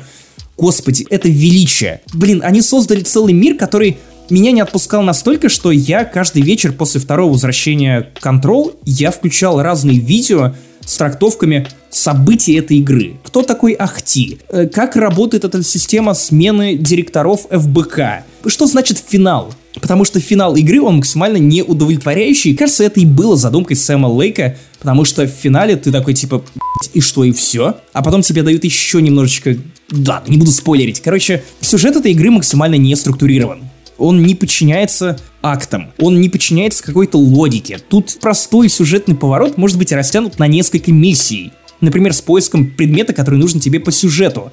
То есть это очень странно. Я понимаю, что сюжет, именно вот как сценарий, контрол можно легко раскритиковать. Топтать грязь, но при этом, господи, сеттинг настолько тащит, что тебе это похуй. Просто похуй. Ты хочешь больше инфы, больше этой странности, которую... Я не понимаю, как можно было сделать 30-часовую игру и не устать, и не придумывать новые новые странности, которые тебя поражают. Я просто хочу бросить микрофон, потому что я думаю, вы поняли, что контрол настолько выбила меня в мозг, что я после прохождения ее бросился тут же зачищать остальные сайт-квесты и допрошел Quantum Break, который бросил проходить года два назад, потому что мне хотелось вот еще быстрее какого-то контента, потому что endgame в Control, ну, блядь, его нет. Он просто никакущий. Очень жду дополнений, особенно дополнение про Алана Вейка, потому что мне кажется, что это идея. Вот теперь я закончил, я с удовольствием послушаю Пашу. И мне на самом деле даже обидно, насколько мне не зашла Control, выслушивая все вот это, и может быть когда-нибудь я подойду к этой игре с какой-то правильной стороны, потому что я обожаю то, что делает Remedy, я не могу сказать ни плохого, ни хорошего, ничего. Просто прошла никак, надеюсь, я это исправлю. А теперь моя топ-1 игра 2019 года. Пожалуйста, только не Days Самое важное, самое главное. Местами она кажется людям жутко нудной, потому что тебе нужно очень долго двигаться из одной точки в другую точку. И при этом ничего не происходит.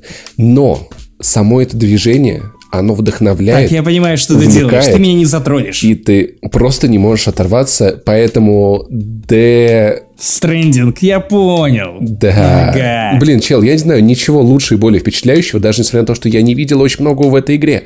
Ты просто включаешь и от всех этих видосов, которые ты уже видел, и такой, да блять, да что происходит? Как вот это вот я придумалась, как это я придумалась? Начинается геймплей. Все как мой любимый мадранер. Ты поставил себе цель, и ты ебешь к ней. По дороге ты теряешь груз, в тебя врезается какая-то хуйня, начинается дождь, ты такой, да блять, как тут пройти, как это, меняются ситуации. Ты, ты находишь какую-то посылку, ты хочешь отнести ее туда-то, построить ебучий мост. Я даже в лодку еще не сел, я уже обожаю эту видеоигру. Я хочу в нее возвращаться, я хочу в нее играть. Для меня сейчас это очень высокий показатель, и ничего круче, чем это, блядь, огромная инди дорогая, красивая, расхайпленная. И медитативная. Не знаю, Генли Кадзима. Ее можно ненавидеть ровно за то, за что ты ее любишь. Да, самое классное, конечно же, в том, что люди, которые допрошли ее, говорят, что в конце это все еще А когда какая-то классная, потрясающая идея не, не схлопывается в конце, это каждый раз, блядь, праздник, потому что мы помним сериал Lost. Так что я с большим нетерпением жду, чтобы это пройти, и просто это лучшее, во что я играл. Даже вот то, что я видел, это уже лучшее из того, что я играл в этом году. И да, я понимаю, это простой выбор, попсовый, но народ. Я ничего не могу поделать с тем, что я восхищен тем, что я Ладно, увидел. давай отменяем Всё. Death Stranding и называем игрой года по твоей версии Days Gone. Есть версия по поводу игры года от подкаста. Ебанутая, которая не устроит никого и устроит всех одновременно. Заинтригован? Ты играл в Goose Game? Нет, но мне очень нравятся мемы. Я тоже не играл в Goose Game, но она и ты смотришь на это, и это пи***то. Видосы, видео, геймданки пи***то. Если не Death Stranding игра года, то Goose Game совершенно точно. Просто что она пи***. Кря-кря. Должен сказать, что мне предельно радостно за то, что у нас обе игры года, и по твоей, и по моей версии, это новые IP, которые на самом деле Yep. гораздо сильнее рифмуются, чем может показаться со стороны, потому что и там, и там новые миры, непонятная ебла, которая увлекает тебя, ну, просто вот завораживает тебя одним своим существованием.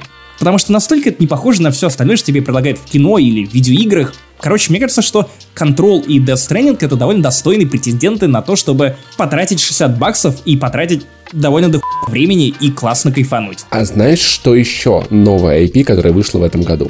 Goose Game. Goose Game. Новая IP, охуенная. Давай пусть это будет одна игра. У нас будет список лучшего, список худшего, список упущенного. Топ-3 от тебя, топ- топ-3 от меня и Goose Game как игра года. Отлично, я, я не имею ничего против. Потрясающе. Кстати, очень жду ее на PlayStation. Выйдет 17 числа, может быть, поиграю. Лучше, никто не подводит итоги года так, так как мы. Я считаю, это так всрато и так потрясающе. Настаивай на этом до конца жизни. И раз уж это последний подкаст от нас, который выходит в уходящем 2019 году, в ебучем десятилетии, кстати, в итоге будем подводить уже чуточку позже, вам будет что послушать в январе. Не как прикольно. Я надеюсь, мы не сильно запутаемся из-за последователей наших подкастов, потому что в одном мы говорим одно, потом мы придумываем по другое, и потом все выходит совсем по-другому. Я как будто Доктор Стрэндж прямо сейчас, который видит все возможные последовательности одновременно. И, блин, в этом году мы сделали так я крутого, наш Patreon вырос в два раза. И это просто охуенно. Вас становится все больше, и классного контента становится тоже все больше. У нас появился супер ламповый элитный клуб, в который мы, в отличие от первого элитного клуба, который у нас был давным-давно, пускаем только за деньги, и надо, надо сказать, это работает. У нас еще ни одного забаненного человека нет. Ни одного. За мать его почти полгода. Нас там уже почти 200 рыл, все равно очень лампово, очень классно, и даже когда мы спорим на какие-то остро социальные темы, все равно кажется, это получается уважительно. По-моему, это потрясающе. Мы записали, блин, какой у нас был последний по номеру выпуск в прошлом году, итоги года? По-моему, 85 или 84 где-то так. Учитывая, что 118 выпуск тоже записан в 2019 году, получается 32 выпуска мы записали только номерных подкастов, не считая вспоминашек и разогревов, которые обычно пэрят этот подкаст, и вот можно до основного выпуска послушать разогрев. Блин, это до хрена, мы реально молодцы. Мы даже не при... У нас были стрики по 8 недель подряд, когда мы выходили. Два месяца подряд. Расскажи самому себе, это два года назад или два с половиной года назад, когда мы чуть не закрыли подкаст, блять, я бы не поверил. Я безумно люблю наши два летних подкаста про путешествия. Возможно, потому что это хотя бы как-то объясняет мне, почему я впал столько денег на эти путешествия, почему я все еще пытаюсь разобраться с этой проблемой. Но это было безумно лампово, насыщенно. Эти два огромных выпуска о том, как мы тусовались там-то, все эти классные cool story, это было просто охуенно. И, как обычно говорят в таких случаях, я надеюсь, что в следующем году будет еще больше. Я очень надеюсь, что наши жизни станут как-то немножечко проще, потому что я бы хотел запустить еще один формат. Сильно стыдный и чуть более дорогой, потому что он, блядь, очень стыдный. Я бы, наверное, хотел пожелать нашим слушателям, чтобы они не грустили, потому что знаешь, что меня чаще всего трогает, когда мне пишут э, сообщения наши какие-то слушатели в чат или на Patreon, или да даже в iTunes. Это слова о том, что мне одиноко, я из какого-то Каменска-Шахтинска, например, или отдаленного города где-нибудь на Урале, Тут очень темно, холодно, и мне нечего делать, но ваши голоса, вы как будто для меня друзья. И вот мне хочется думать о том, что у тех людей, которые слушают нас для того, чтобы им было не так грустно, станет хорошо все в жизни. Не только благодаря нашему подкасту, но и в целом, потому что они сами по себе молодцы, и мы вас верим. И на самом деле это еще был очень крутой год и для подкастников в целом. Каждый год я слышу, как люди обсуждают, ну, наконец-то подкасты поднялись, но я не считаю, что тот момент, когда мы пришли в этот рынок, это был моментом какого-то рас рассвета жанра, но мне кажется, он происходит именно сейчас. И может быть не в 19-м, и не в 18-м, и не в 20-м, а во все это время одновременно появляется так много новых передач. Apple подводит итоги года, и ты понимаешь, что ты, ну, большинства из участников топа в прошлом году еще не было, или они были совсем маленькими, и индустрия растет. Э, с горем пополам Яндекс помогает людям еще больше интересоваться подкастами. Ну, скажем так, получше, чем ВКонтакте. Да, мы доступны все большем количестве сервисов, и, блин, это очень, очень прикалывает, и я надеюсь, что за этим какое-то большое будущее. Есть у меня, знаешь, одна маленькая мечта, что однажды рекламы и Патреона или чего-то одного станет так много, что можно будет не заниматься ничем, кроме подкаста. Я надеюсь, что, может быть, через сколько-то лет было бы клево к этому прийти. Или заниматься подкастом, иметь возможность заниматься чем угодно еще и не париться вообще по жизни. Я надеюсь, что, блин, если бы каждый, кто нас слушает, занес бы по доллару, можно было бы реально вообще уже ничего не делать, кроме. Но, блин, это реально был очень классный год. Перематывая все эти выпуски, все эти события, сколько всего мы, мы посмотрели, сколько записали душевных спешалов, обсуждение Мстителей. Спор на Мы наконец-то начали делать, кстати, гостевые подкасты. Я все еще их не люблю, потому что их надо организовывать, но я безумно их люблю, потому что это классно. Мы с Максимом какая пара, которая уже настолько друг друга, что им надо позвать кого-то еще, кого-то третьего. Подкаст с Вилатом было и все эти истории про то, как там дуют киберспортсмены, были суперскими. С Захаром Бочаровым наши эти споры, я буквально сегодня вспоминал свои стыдные истории, которые я рассказывал в наших общих разогревах, как все таки блядь, Паш, что ты творишь вообще? И это было реально очень душевно. Сколько хороших игр. Наверное, у нас были года, когда мы были, правда, менее продуктивны, чем в предыдущем, но вот этот год я закрываю с ощущением, что мы сделали Особенно во второй половине, когда мы начали уходить подряд, неделю за неделей. Они как бы два раза в месяц, ребята, один раз в месяц. Пожалуйста, пожалуйста, не отписывайтесь. И, кстати, реально, мы год как делаем вспоминашки. Ну, то есть, потому что предыдущие вспоминашки выходили за пару выпусков до итогов прошлого года, так что считай, что этому подкасту чуть-чуть больше года. За этот год мы нахуй 10 выпусков. Наверное, надо было бы 12, но упс. Мы почти наверстали, потому что 11 выходит вот-вот, и вторая половина 11 я так, мы так и не придумали, как мы его в итоге назовем, или это будет 11 серия, вторая. А, ждет нас уже очень-очень скоро, но было, кстати, много прикольных спешалов. Короче, нам было Надеюсь, вам тоже было пиздато. Ну поздравь уже, слушатели, ну кому, ну что ты, почему я за тебя отдуваюсь? Ну будь человеком. Счастье, здоровья, а, чтобы это, чтобы богато было, чтобы это никто не болел, чтобы э, вы чувствовали себя на своем месте, чтобы вы чувствовали, что тот момент, в котором вы живете, это то самое место, и вы тот самый человек. Этим самым человеком был Альберт Эйнштейн. Да я только вышел на какую-то трогательную ну, а ты такой, это же подкаст не занесли. Ты как фильм Марвел такой, надо шутка это все перебить. Трогательный момент. Вот. Возможно, кто-то уже из зрителей даже почувствовал, как я их трогаю. Как сказал убийца, разрешите вас перебить. А с вами был подкаст «Не занесли» и с в этом 2019 году, который в целом не такой уж и тяжелый, каким мог быть. Для меня, по крайней мере, это типа просто типа, что происходит? Я как вот этот вот чувак с этого мема, как его, ну, актер красивый, вот этот вот, я конец года забыл имя. Но помню, вот, который еще в стекле снимался. Только сейчас, а в ну, течение вот всего вот предыдущего года все Макэвой, Макэвой, Макэвой. Короче, давай закругляться, а то мы прям как бабки старые. Ребята, любим всех, обнимаем, пожалуйста, живите, переживите праздники друг друга. Хотя прозвучало странно, потому что вы можете пережить и нас, и меня это в таком случае не так уже радует. Хотя, черт его знает. Короче, еще раз обнимон, пожалуйста, не перепейте. Счастья вам. Мурман.